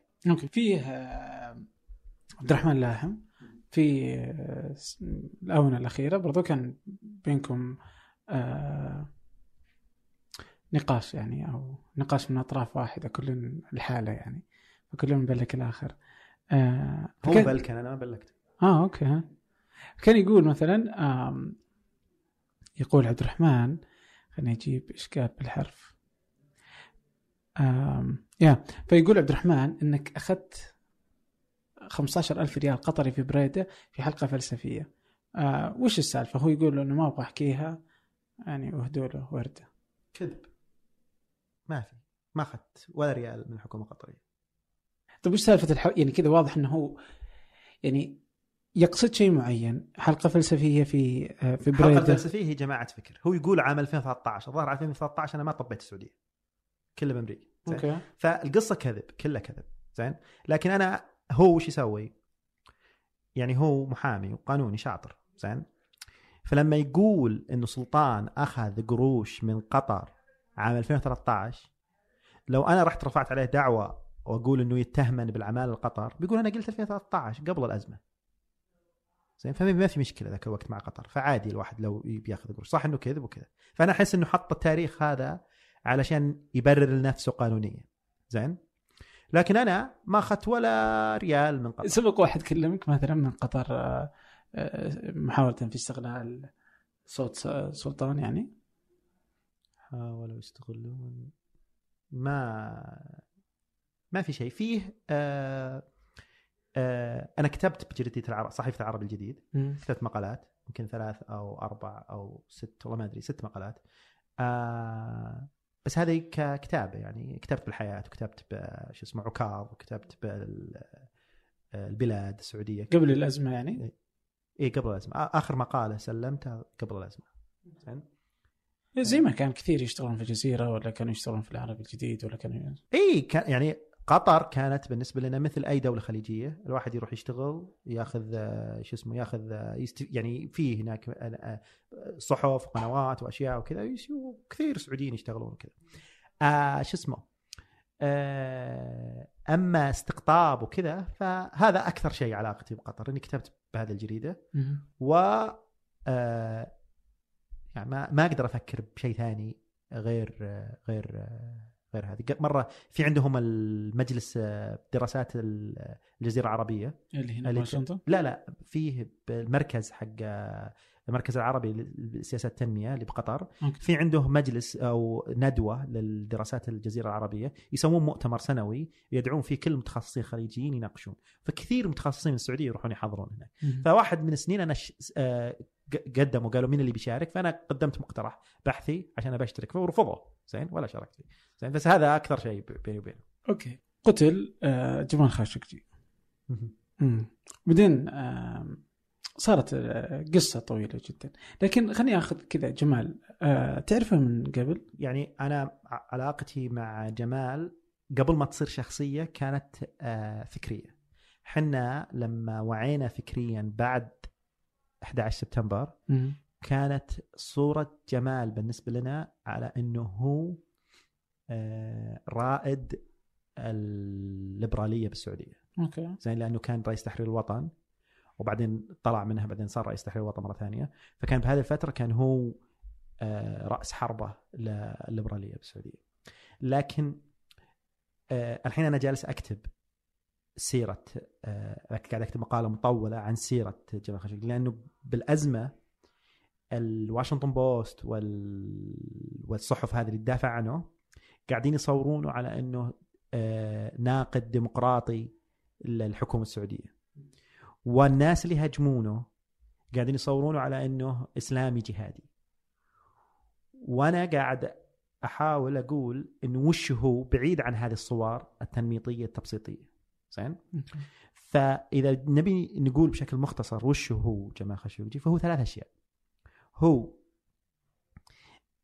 إسلامي عالمي الحين بشرح وش أقصد بإسلامي عالمي وبرغماتي و آه، إصلاحي متردد. زين؟ وش أقصد أنا بإسلامي عالمي؟ أقصد إنه وعى فكريا تشكلت آه، تصوراته السياسية في أمريكا مع المحاضن الإسلامية اللي موجودة بأمريكا لما كان مبتعث في إنديانا. وبعدين لما رجع كانت الثمانينات هذه فترة آه، عز ال- الحركات الإسلامية بالعالم كله. زين؟ لما نتكلم عن إسلاميين حنا أو حركات إسلامية أو تصورات إسلامية لازم نتحرر من الصورة اللي تشكلت بعد 11 سبتمبر. لأن بعد 11 سبتمبر الإسلاميين صاروا مربوطين بالإرهاب والتشدد والتطرف وكذا. لكن قبله كانت الصورة مختلفة تماما وكان في تيارات عريضة. من تيارات تكفيرية جهادية وكذا إلى تيارات يعني متقبلة متنوعه وتقبل الآخر متنوعه وكذا يعني من ناحية الإقصاء وكذا. ففي الفترة الثمانينات صارت فيه الحرب آه، إنه الاتحاد السوفيتي غزا أفغانستان فصار فيه الحرب، هذه الحرب الحين لجينا الناظرة الناس ينظرونها جهتين بشكلين، الشكل الأول إنه هذه الحرب اللي أدت إلى تشكل القاعدة زين؟ أو إنه هذه الحرب اللي أمريكا آه، والسعودية آه، جمعوا المسلمين كل العالم عشان يسوون حرب ضد الاتحاد السوفيتي. زين؟ فاما ينظرون له بسياقه الدولي سياق الحرب البارده أو بما أدت له بان طلعت القاعدة. لكن ما حد يشوف إنه هذه الحرب كانت أو هذه الحرب كانت فعلا شعب تحت احتلال وقعدوا يطردون المحتل. زين؟ وفي ناس من كل مكان في العالم راحوا يساعدونهم في هذه الحرب. فكانت فيها معاني سامية وتضحيات وأشياء جميلة وأشياء كذا. فجمال كان مراسل صحفي في أفغانستان ذيك الفترة. زين؟ وكانوا أصحاب وناس من المدينة معه لأنه أغلب اللي اللي شاركوا بالجهاد الأفغاني من الحجاز. ذيك الفترة. حسب كتاب هيج هامر الجهاد في السعوديه آه فهو هناك في ناس من كل مكان في العالم جايين كلهم يتشاركون هذا الهدف السامي اللي هو تحرير أرض مسلمة من هذا الاحتلال. زين؟ وناس آه، من تعليم مستوى تعليم مستوى اقتصادي آه، من دول مختلفة ومتنوعه فهذه الفترة شكلت هذا البعد الإسلامي العالمي حقه. هذا البعد كمل بعدين في التسعينات مثلا. فترة التسعينات تلقاه يغطي أخبار المسلمين آه، بأمريكا. يغطي أخبار المسلمين في تركيا في الجزائر في اليمن في شو اسمه في البوسنة. وفي كل الأماكن هذه يروح يغطي. فهو دائما عاش الفترة الثمانينات والتسعينات عاشها على أنه جزء من هذا الشيء الكبير اللي يربط المسلمين مع بعض ويروح يتابع أخبارهم يغطي أخبارهم بطريقة صحفية استقصائية. مثلا هو كان من أوائل الناس اللي آه، تتبع بدايات يعني يعني تتبع بدايات الفكر الجهادي وكذا وتنبأ بأشياء كثيرة صارت بعده. مثلا في شغلتين هو قاله بالتسعينات وصارت صدق بعدين. أول شيء لما صارت تفجيرات العليا بالسعودية آه، راح للأردن وقابل أبو محمد المقدسي اللي هو الشيخ اللي ينتمون له هذول اللي فجروا تفجيرات العليا. وراح هناك تبع وقال إنه هذا الفكر قاعد ينتشر بين الأفغان العرب اللي هم العرب اللي راحوا شاركوا بالحرب الأفغانية. وقاعد ينتشر وهذا بيكون له ارتدادات كبيرة بعدين في الدول العربية وبالعالم. زين؟ وهنا تشوف إنه استشرف فكرة القاعدة وش بتسوي بعدين. اثنين إنه بال 97 صار في انقلاب تركيا انقلاب على أربكان نجم الدين أربكان اللي هو حكومة إسلامية وصار في انقلاب عسكري. وكان فهو راح كان يغطي هناك. وكان يقول إنه الشباب حقين حزب أربكان يبي يستقلون وبيسوون حزب وبيكون لهم شيء من بعده. وقابل واحد من هذول اللي يبي يصيرون لهم شأن فيما بعد اللي هو آه، أردوغان. زين؟ فعلاقته بأردوغان تمتد من 97 زين؟ وفي لقاء لقاء مطول له مع أردوغان عام 98 كذا موجود بجريده حياته. زين؟ فكان فكان من زمان هذول الناس اللي اللي اللي قاعدين يدافعون عنه هذول ربعه هذول جماعته هذول اخوياه يعني كانت علاقاتهم ممتدة. فالناس لما يشوفون حجم العلاقات الكبيرة الهائلة اللي كونها فهو نتيجة السيرة الطويلة عمله في صحيفة الشرق الأوسط والأرب نيوز والحياة. زين؟ هذا معنى إنه اسلامي عالمي معنى إنه آه اصلاحي متردد إنه هو براغماتي. معناته إنه براغماتي إنه هو كان يقول للإسلاميين إنكم أنتم لا تصيرون مثاليين. ال... يعني لج... يعني مثلا لما فازوا الإخوان بمصر كان كتب مقاله يقول لهم اتركوا سالفة تحرير فلسطين اتركوا سالفة التوحيد وحدة الأمة الإسلامية وكذا حلوا مشاكل الفقر حلوا مشاكل المدري وش فيقول العب باللي باللي متاح بالنسبة لك.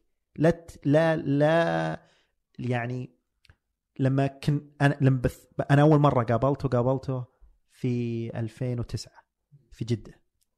كان بوقتها أمطار جدة صارت وهو كان كتب مقالات يبرر يدافع عن الحكومة بالأمطار. يقول انه أنا لازم أرجع للمقالات لأن آخر مرة قرأتها 2009 لكن كأنه كان يقول إنه الناس اللي غرقوا هم المسؤولين. ليش يبنون بهذه الأماكن؟ زين؟ فشو اسمه؟ فأنا كنت أنتقده. أقول إنه كانت وشو هذا تبرير وما أدري إيش كذا بالاجتماع هذاك. فكان يقول إني أنا أدف السقف من الأسفل ولا أحاول اخرق السقف. زين؟ فكان هذه دائما نظرته إنه حاولوا تدفون الحدود حاولوا إنكم ما يعني آه، يعني تصيرون راديكاليين أو ثوريين أو ما أدري إيش تلعبون بالمتاح وكذا. هذا الجانب البراغماتي الجانب الإصلاحي إنه إنه إنه إنه لازم نلعب داخل الحكومة نلعب داخل المؤسسات. ما ما نحاول نضغط من برا ما نحاول كذا. له مقالة كتبها عام 2004 كذا يقول رسالة للحزب الأمريكي في العالم العربي. يقول إني أنا جيتكم من أمريكا واللي لأنه كان زي ما قلنا قبل شوي إنه مثقف العرب كانوا مقتنعين بال بال بالوعد حق جورج بوش إنه بيجي ينشر الديمقراطية بال بالجيش الأمريكي. فقاعد يقول ترى الأمريكان ما راح يجيبوا لكم ديمقراطية ولا راح يجيبوا لكم إصلاح ولا راح يجيبوا لكم شيء. فإذا تبون إصلاح تبون كذا اشتغلوا ضمن المشاريع اللي موجودة بدولكم وحاولوا تساعدون قدر الإمكان إنكم تحلون من الداخل أو تصلحون من الداخل وكذا. شيء طريف بجمال إنه كان صديق أسامة بن لادن. كان اصدقاء زين؟ اسامه بن لادن قبل آه قبل ما يكون القاعدة كان يعني ضمن هذا الجو الإسلامي اللي هو يعتقد إنه كذا. فكلهم كانوا يشوفون في مشكلة اللي هو مشكلة هيمنة الغربية على العالم الإسلامي ومشكلة إن الحكومات الإسلامية فيها آه، ما فيها حريات ولا فيها كذا وكذا وكذا وكذا. اسامه بن لادن قال إنه الحل اللي هو استخدام العنف زين؟ إنه نغير هذا كله إنه نضغط على أمريكا نضرب أمريكا بنسوي عمليات داخل أمريكا أو نستهدف مصالح أمريكية لمن تنسحب أمريكا من المنطقة وبكذا تتغير الحكومات. فهذا كانت الاستراتيجيه حقته واللي أدت إلى فشل كبير إلى أضرار كبيرة على المسلمين كل مكان. صار كل مسلم كل مطار بالعالم آه، متهم. زين؟ بسبب آه، أعمال هو قال لا نشتغل من داخل داخل الحكومات نشتغل نحاول نصلح قدر الإمكان وكذا. العجيب إنه لما قتل بن لادن رموا جثته بالبحر. ما حد يدري وين جثته الحين ولا حد. وهذاك جمال لما قتل بعد ما ندري وين جثته. يقولون إنه ذيبت أو ما أدري وش فكل الاثنين هذول اللي تشكلت كلهم من الحجاز من المدينة تقريبا وكلهم تشكل وعيهم وتشكل آه، أفكارهم السياسية بنفس السياق اللي هو حق الثمانينات وكذا ونظرتهم للعالم وما إلى ذلك. آه وكلهم حاولوا يحلون مشاكل العالم بطرق مختلفة وطرق آه، متضادة جدا. حتى هو كان كان كان يكتب 97 98 99 اللي هو جمال مقالات ضد آه، أسامة وكيف إنه ضل الطريق وكذا. كلهم انتهوا إنه ما لهم قبر بالأرض هذه. فهم عاشوا للعالم الإسلامي كله زين؟ سواء واحد بطريقة عنيفة واحد بطريقة غير عنيفة وماتوا بدون ما يصير لهم قبر بالعالم الإسلامي. أوكي أيام ما كان في واشنطن قابلته؟ اي توي جاي من السعودية زين أه فكان يسأل يقول لي فيسأل عن الاوضاع داخل السعودية ويسأل يقول هل تحس إنه أنا غلطت إني أنا طلعت وكذا وما أدري إيش وكذا فكان دايم وهذا اللي لاحظته إنه لما يقابل أي أحد يسأل يقول هل تحس إن اللي سويته غلط؟ هل تحس سويت إن أنا أنا هل تحس إنه لازم أرجع وكذا؟ وكان يفكر بتأسيس هذه المؤسسة اللي هي مؤسسة للديمقراطيين العرب أو الديمقراطية العربية دعم الديمقراطيه العربيه وكذا. في شو اسمه آه، هنا بواشنطن أو طيب زين. عندما أعلنت السعودية عن انه قتل في القنصلية آه... تكلمت. ندمت على اللي قلته؟ يعني هل كانت فورة؟ يعني كنت غضبان فقلت ما قلت؟ أنا لو رجع الزمن بالوراء وصارت نفس الأحداث ابى اتكلم، هل بتكلم بنفس اللغة؟ بنفس ذا لا يمكن بحاول أصير أعقل واحاول أصير أكثر طيب الآن عدها يعني يعني. بعد الحين لنا تقريبا 19 يوم من الإعلان. إيش ممكن تقول؟ أتوقع إنه إنه آه آه فيه ثلاث جوانب بالموضوع. الجانب الأول إنه هذا آه لازم اللي هو جمال لازم يؤخذ حقه. زين؟ لازم إنه يصير فيه ضغط شعبي لمطالبة بمحا... بتحقيقات عادلة وشفافة وكذا وأخذ حقه كامل غير منقوص ولا ولا ولا ولا حبة. زين؟ هذا الجانب الأول. الجانب الثاني اللي هو إنه إنه الأجهزة الأمنية عندنا كيف نتعامل معه كيف ننتقده وكيف نكذا الحكومة نفسها يعني آه، بالمؤتمر هذا حق دافوس الصحراء آه، محمد سلمان قال إنه آه، إنه في مشكلة عندنا وتحتاج تصلح تصلح إصلاحات الأجهزة الأمنية زين؟ طيب حلو. و... لازم يصير في نقاش محلي زين؟ وشلون تصلح هذه الأشياء؟ شلون شلون يتم إصلاحها وكذا؟ والجانب الثالث اللي هو إنه آه كيف يتم معالجة هذه المواضيع بطريقة ما تسمح للي يتصيد للي يحاول قدر الإمكان إنه يستغل هذه اللحظة وكذا عشان يهاجم إنه ما يهاجم. فإنك تسوي الوزنه هذه صعبة زين؟ أنا يمكن ما سويتها صح زين؟ بس ما أحس إنه هذا هي النقطة المهمة زين؟ النقطة المهمة إنه لازم أحد يتكلم ويقول ترى في عندنا مشكلة لازم تنحل. وأنا أحس إني هذا واجب وأنا سويت هذا واجب. OK. يؤخذ عليك إنك أنت أخذت في نشر الصحف. ماذا تقول الصحف الأجنبية كلها؟ بدأت إلى إلى أمس الظاهر انت لا تزال تنشر كل ما ينشر عن السعودية.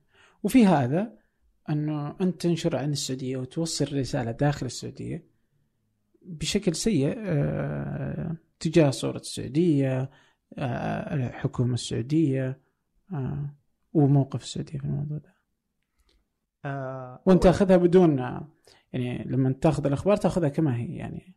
اولا آه مو بصحيح هذا إني ناخذ أخبار زي ما هي وكذا. دون تشكيك يعني. ولا ولا لا مو بصحيح هذا الكلام. أنا أقول إنه آه أنا قاعد أتابع القضية زين؟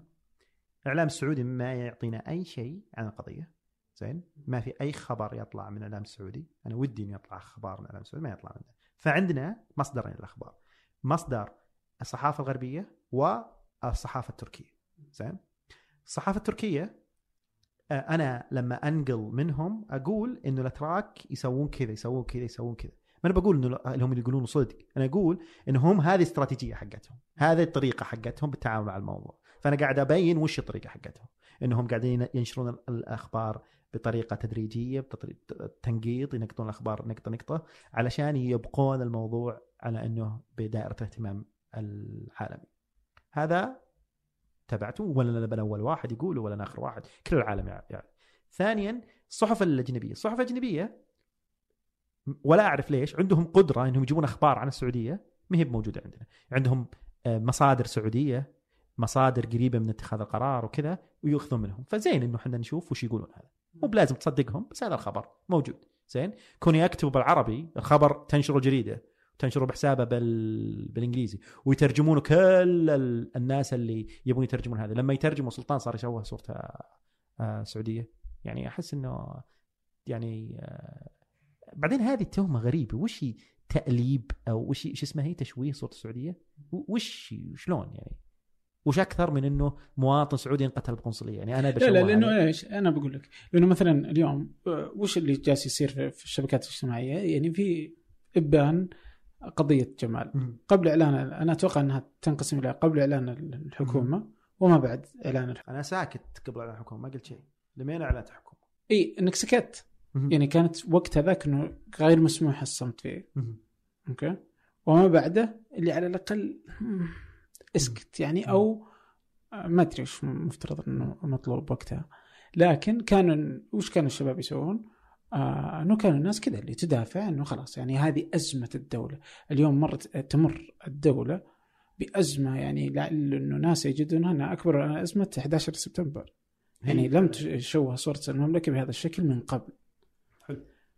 وأنت ما يعني ما شاء الله ماشي معهم يعني ماشي مع الرتم الأجنبي وما عليك يعني في السعودية حلو آه قبل الإعلان. إعلان الحكومة آه أنا كنت بين إنه هل هذا صدق صار ولا لا؟ لأنه في عندنا معطى غير مجاوب عليه. بغض النظر وش قاعد تقول الحكومة التركية أو غيره. في عندنا رجال دخل القنصليه ولا طلع فأنا أقول جاوبوا لي على هالسؤال هذا وبد. أنا مستعد أدافع بكل مكان. بس هذا السؤال ما حد جاوب عليه. جواب الجواب اللي انعطى بالبداية إنه الكاميرات ما تشتغل وما أدري إيش كذا ما كان جواب مقنع. زين؟ فأنا قلت بسكت. زين؟ بالنهاية أنا أعرف هذا الرجال وما أنا بحاط دم حياة إنسان على عاتقي علشان آه، هجمة إعلامية وما أدري إيش وكذا زين؟ بس قلت لمين نشوف وش وش الصدق. لما قالت الدولة إنه صار أوكي يلا خلينا نشوف وش اللي صار الحين. هنا بدأت اتتبع أخبار وأشوف وش الأخبار وأشارك الأخبار. الأخبار هذه أقراها أنا قبل بس الحين اللي صرت سويته إني أشارك هذه الأخبار للناس وأقول إنه شو اسمه آه وش رأيي. بس ما عليك انك انك أوكي إحنا غلط. مثلا صار الحين في خطأ. بنصلحه. بس يعني ما تسا ما تساهم في هل الهجمة مثلا؟ الحين الهجمة قاعد تقول لنا إنكم أنتم آه قتلتوا جمال؟ صحيح. الدولة تقول لي قتلنا جمال؟ وش أساهم فيه؟ الدولة قاعد تساهم فيه. زين؟ يعني وش اللي يساهم فيه؟ إنه إنه جمال انقتل؟ اي انقتل. الدولة اعترفت. إنه انقتل آه بواسطة فريق مرسل من استخبارات السعودية الدولة تعترف بهذا الشيء. إنه انقتل عمدا النائب العام لمح إنه جته أخبار من الأتراك وإنه فعلا هذا اللي صاير. زين؟ فيعني وش هو اللي أنا قاعد أساهم فيه؟ الدولة ما اعترفت به فما ما في ما في شيء زيادة. أنا كل اللي أسويه زين؟ إني ابقي اني إني أحاول ابقي القضية حية لأنه لازم أي مواطن يخاف من إنه يصير الجهاز الحكومة حقه أو الأجهزة الأمنية اللي المفروض إنها تحمي مواطنين تتحول انه إنه يصير فيها فجوات أو أخطاء أو مشاكل تؤدي إلى قتل، يعني لما نتكلم عن خطأ إحنا ما نتكلم عن والله زلزال صار وما لنا حيلة فيه أو بركان ثار ولا لنا حيلة فيه أو مطر جاء وماتوا الناس بشكل طبيعي أو سبب طبيعي، إحنا نتكلم عن خطأ أجهزة حكومية كان دوره إنها تحمي الناس. والآن بدأت تتحول إلى انه آه، تقتل مواطن. أو قتلت مواطن. هذا خطأ كبير. هذا خطأ شنيع. لازم ما يرضي أحد. لازم ما يقبل في أحد. أي واحد يحب الوطن أو يحب المواطنين أو يحب الناس أو يحب كذا ما المفروض يرضى على هذا الشيء. وأنا من هذول اللي ما برضى إنه تصير آه، الدولة بهذا الشكل. فلازم إنه نساهم كلنا إنه هذا يصحح وبشكل واضح وشفاف ومضمون إنه ما يتكرر مرة ثانية. أوكي. طيب هم خونوك يعني يعني أنا الحين جالس كذا قبل اللقاء جالس ابحث أصلا ماذا حصل لسلطان يعني. ففي هاشتاجات لعلك أعرف. كانت إلا الخيانة أو شيء زي كذا؟ تدويل الحرام لا لا أوه هو التدويل اللي حطوه الخيانة. طيب خلها بعد شوي. so نجي للتدويل. مثلا في إنك قلت إنه الطلاب السعوديين فكروا في إنهم اللي يفكر في الهجرة واللي يفكر في واللي يفكروا بالخوف وإنك أنت منهم يعني. آه من الدولة. وأخذ عليك برضو إنه كيف تقول ذا الكلام وهي الوطن وهذه الدولة هي اللي طلعتك اللي خلتك تدرس الحين في ماجستير ودكتوراه في أعرق الجامعات العالمية هي اللي يعني عزتك اعطتك تأمين طبي فلوس آه يعني دراسة من الابتدائي إلى الآن مجانا تأخذ فلوس اليوم في أمريكا بابتعاث وفي الأخير يعني كما لو أنك تطعن في خاصرها يعني. طيب طيب هذا سؤال ممتاز. اولا كلام اللي قلته أنت بالبداية صحيح. أنا مستحيل إني أحظى بالفرص و التطور والنمو سواء الفكري أو الثقافي أو أي شيء أو أي هذا بدون التسهيلات والفرص اللي قدمتها الدولة سواء من ناحية السياسات التعليمية أو غيره أو كذا. زين؟ آه فهذا أكيد وهذا أنا ممتن له ولا انكر ولا أحد ينكر ولا أحد يقول شيء. هذا شيء جانب عظيم وجميل جدا باللي يصير عندنا بالدولة. حلو. الحين نجي هل أنا لما قلت هذه التغريدة حقتها الحين نجي التغريدة هذه. التغريدة هذه هو فعلا في كم واحد كلمون قالوا لي النبي آه ما إحنا براجعين نبي نهج. زين؟ أو نبي لجوء أو كذا. زين؟ وهذا مفهوم. ناس يمكن كتبوا تغريدة عام 2011 بالربيع العربي أو كتبوا تغريدتين. أو انتقدوا قبل ثلاث سنين أو أربع سنين. يقولون الحين إحنا مش مستهدفين أو كذا فيحسون. نفسهم خايفين. زين؟ فبدأوا يفكرون وكذا. فهذه لحظة ما هي ما هي بكل يوم تصير. مو بكل يوم إنه مواطن ينقتل. زين؟ آه وبدأوا يفكرون إنه وش نسوي وش ما نسوي وكذا. فبدال ما نركز على إنه والله ليش في كم واحد آه فكر كذا نفكر باللحظة نفسها. ليش صار صار بهذا الشيء؟ هذا اولا. وش الغلط بالتغريدة هذه؟ اني أنا كتبت إنه كثير وهم مو بكثير. هم كم واحد اللي كلمون بس أنا كنت أكتب أصلا تغريدة بشكل مسترسل بالافكار وكذا وكتبته. لعله صار هذه التغريدة اللي هي أخيس تغريدة بالسلسلة كلها صار التركيز عليه. زين؟ آه هل إنه لما واحد يقول إني حسيت بالخوف وأفكر إني أطلب لجوء أو جرين كارد يطعم خاصة وطن المفروض نفكر بالسؤال بشكل مختلف. إنه وش اللي يخلي واحد يحس إنه خايف؟ وش الشيء اللي صار يخليه يحس إنه خايف زين ويفكر بخيارات ثانية غير إنه يرجع أو كذا زين لأنه بالنهاية زين آه يعني لو أنا فعلا فكرت إنه خلاص أنا خفت وبأهج شو لو أكتبه أصلا؟ شو لو أكتب شيء؟ سكر حسابي وأخذ الجنسية وأقعد هنا وأقعد أتكلم عن عن قضايا أمريكية وكذا وما أدري وش. بس كوني أنا كتبته بالشكل هذا فهذا يبين إنه أنا واحد قاعد منفعل بسبب الحادثة هذه اللي صارت.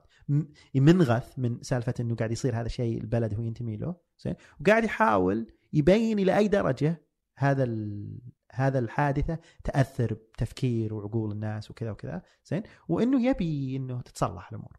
زين؟ بمعنى الحين آه هل إنه يجي واحد يخونن علشان كذا. إيه اللي بيخون بيخونك لو قلت شيء ولا ما قلت شيء زين؟ لكن آه آه الكلام نفسه اللي انقال هذا تقدر تقول إنه مبالغة تقدر تقول إنه آه يعني آه تسرع أو أي شيء بس ما تقدر تقول عنه إنه خيانة لأنه بالنهاية آه يعني بالنهاية وشو تعريف خيانه؟ تعريف خيانه إن الواحد ينتمي لدولة ثانية ويعمل مصالحها ضد مصالحك. زين؟ وين الدولة الثانية اللي أنا عملت بها ضد مصالح الدولة السعودية؟ بس ربعنا يستخدمون الخيانة إنه أي واحد ما يتفق هذول الوطنيين طب أنا باخذها مدخلا للتدويل يعني وبرجع للنقاط اللي أنت ذكرتها.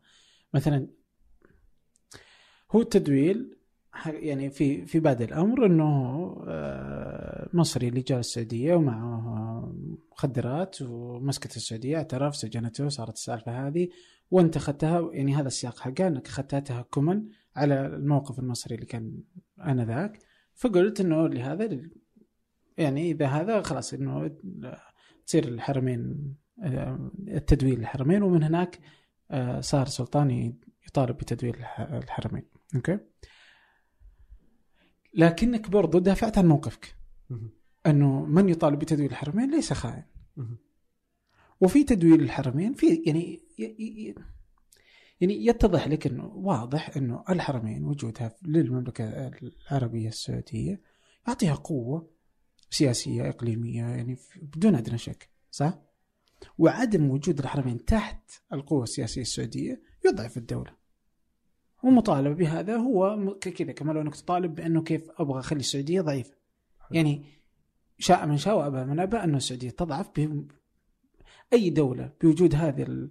بوجود مقدسات إسلامية أو مقدسات دينية تقوى. حلو. طيب في ثلاث نقاط هنا. النقطة الأولى هل أنا طلبت ذا؟ أنا ما طلبت. إيه هذا أنا أتوقع أنه واضح الكل أنه ما طلبت. أنا ما طلبت. هذا قاعد تطنز بمصريين اللي قاعد يقولون أنه عادي يسجن الواحد لجا الرياض بس مو بعادي يسجن لجا مكة. زين؟ فقاعد تطنز فيهم. زين؟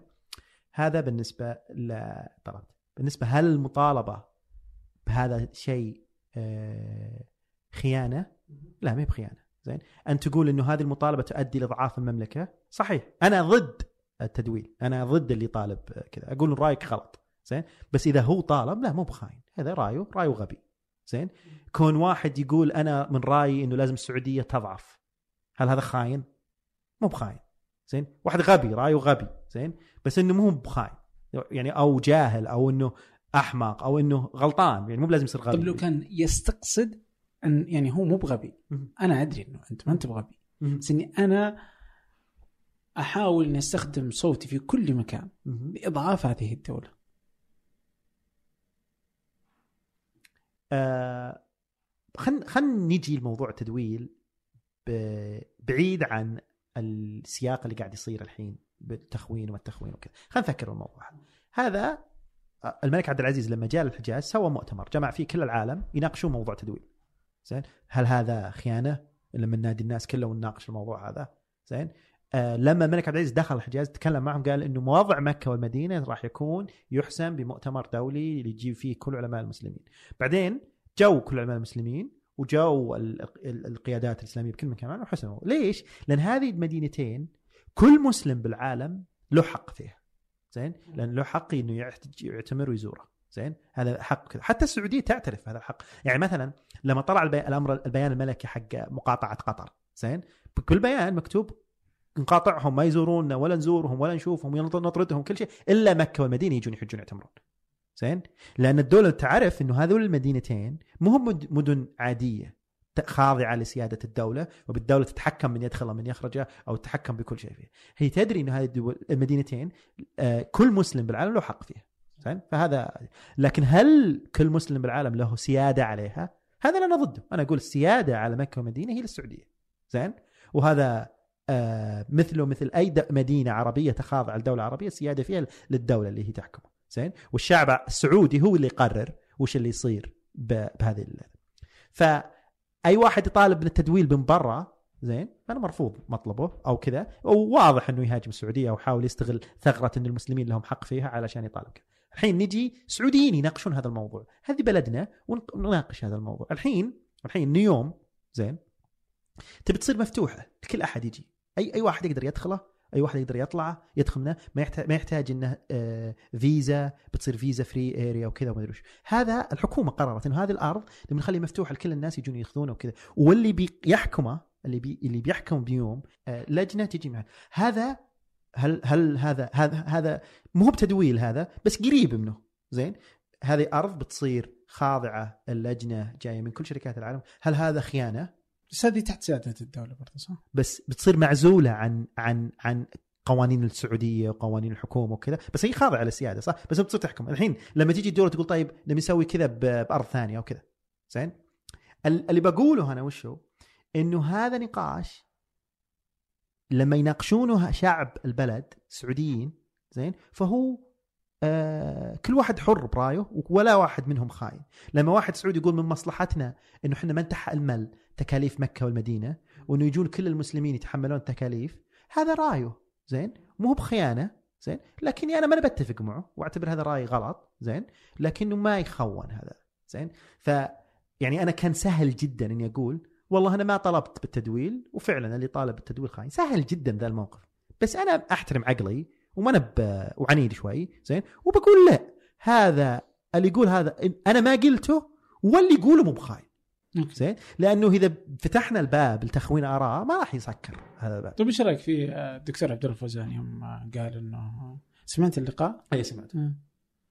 إيش رأيك؟ غريب إنه هذا رئيس الحوار الوطني ويقول اولا وش هو تعريف الخيانة؟ وش خيانة خيانة. الحين أنت لما تخون الحين ناخذ خيانة بالمعنى خلينا نبدأ أول شيء بالمعنى التقليدي العاطفي. ممكن. أنت لما آه تحب واحدة ونقول إنك خنته.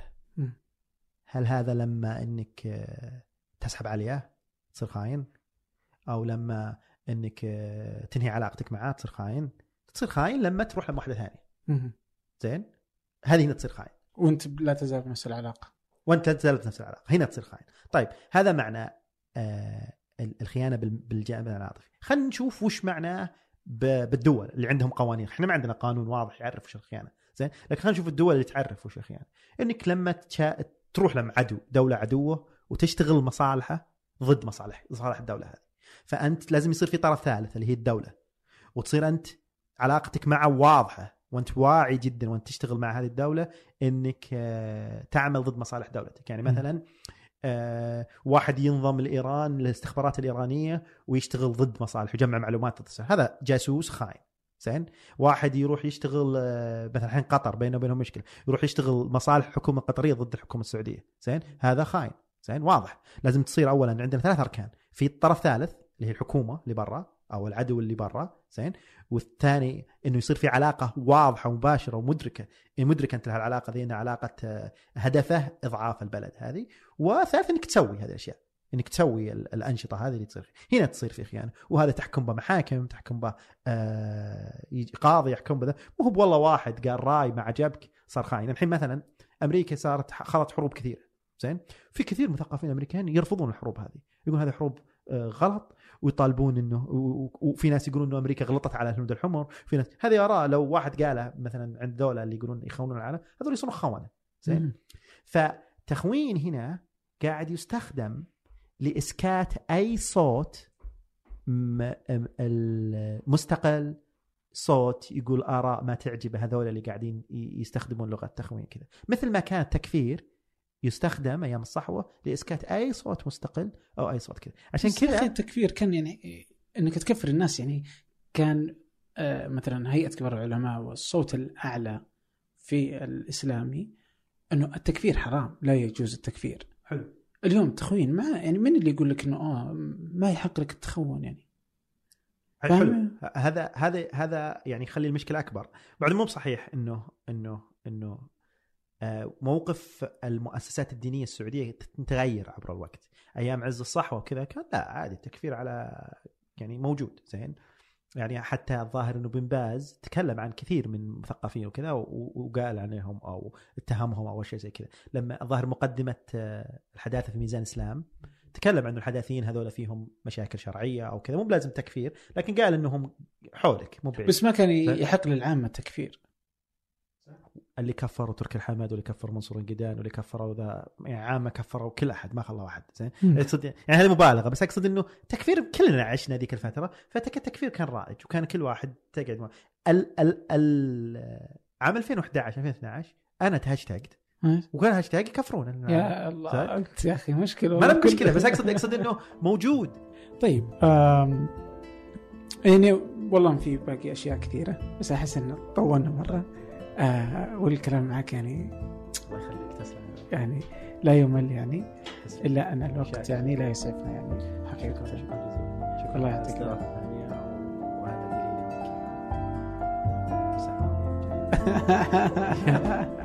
حبيبي الله يسعدك. شكرا جزيلا لك. تستطيعون إيجاد كل ما تحدثنا به الروابط في وصف هذه الحلقة في أي من التطبيقات التي تستخدمونها. طبعا كالعادة بودكاست فنجان هو إحدى منتجات شركة ثمانية الأم. شكرا لكم جميعا. ألقاكم مجددا.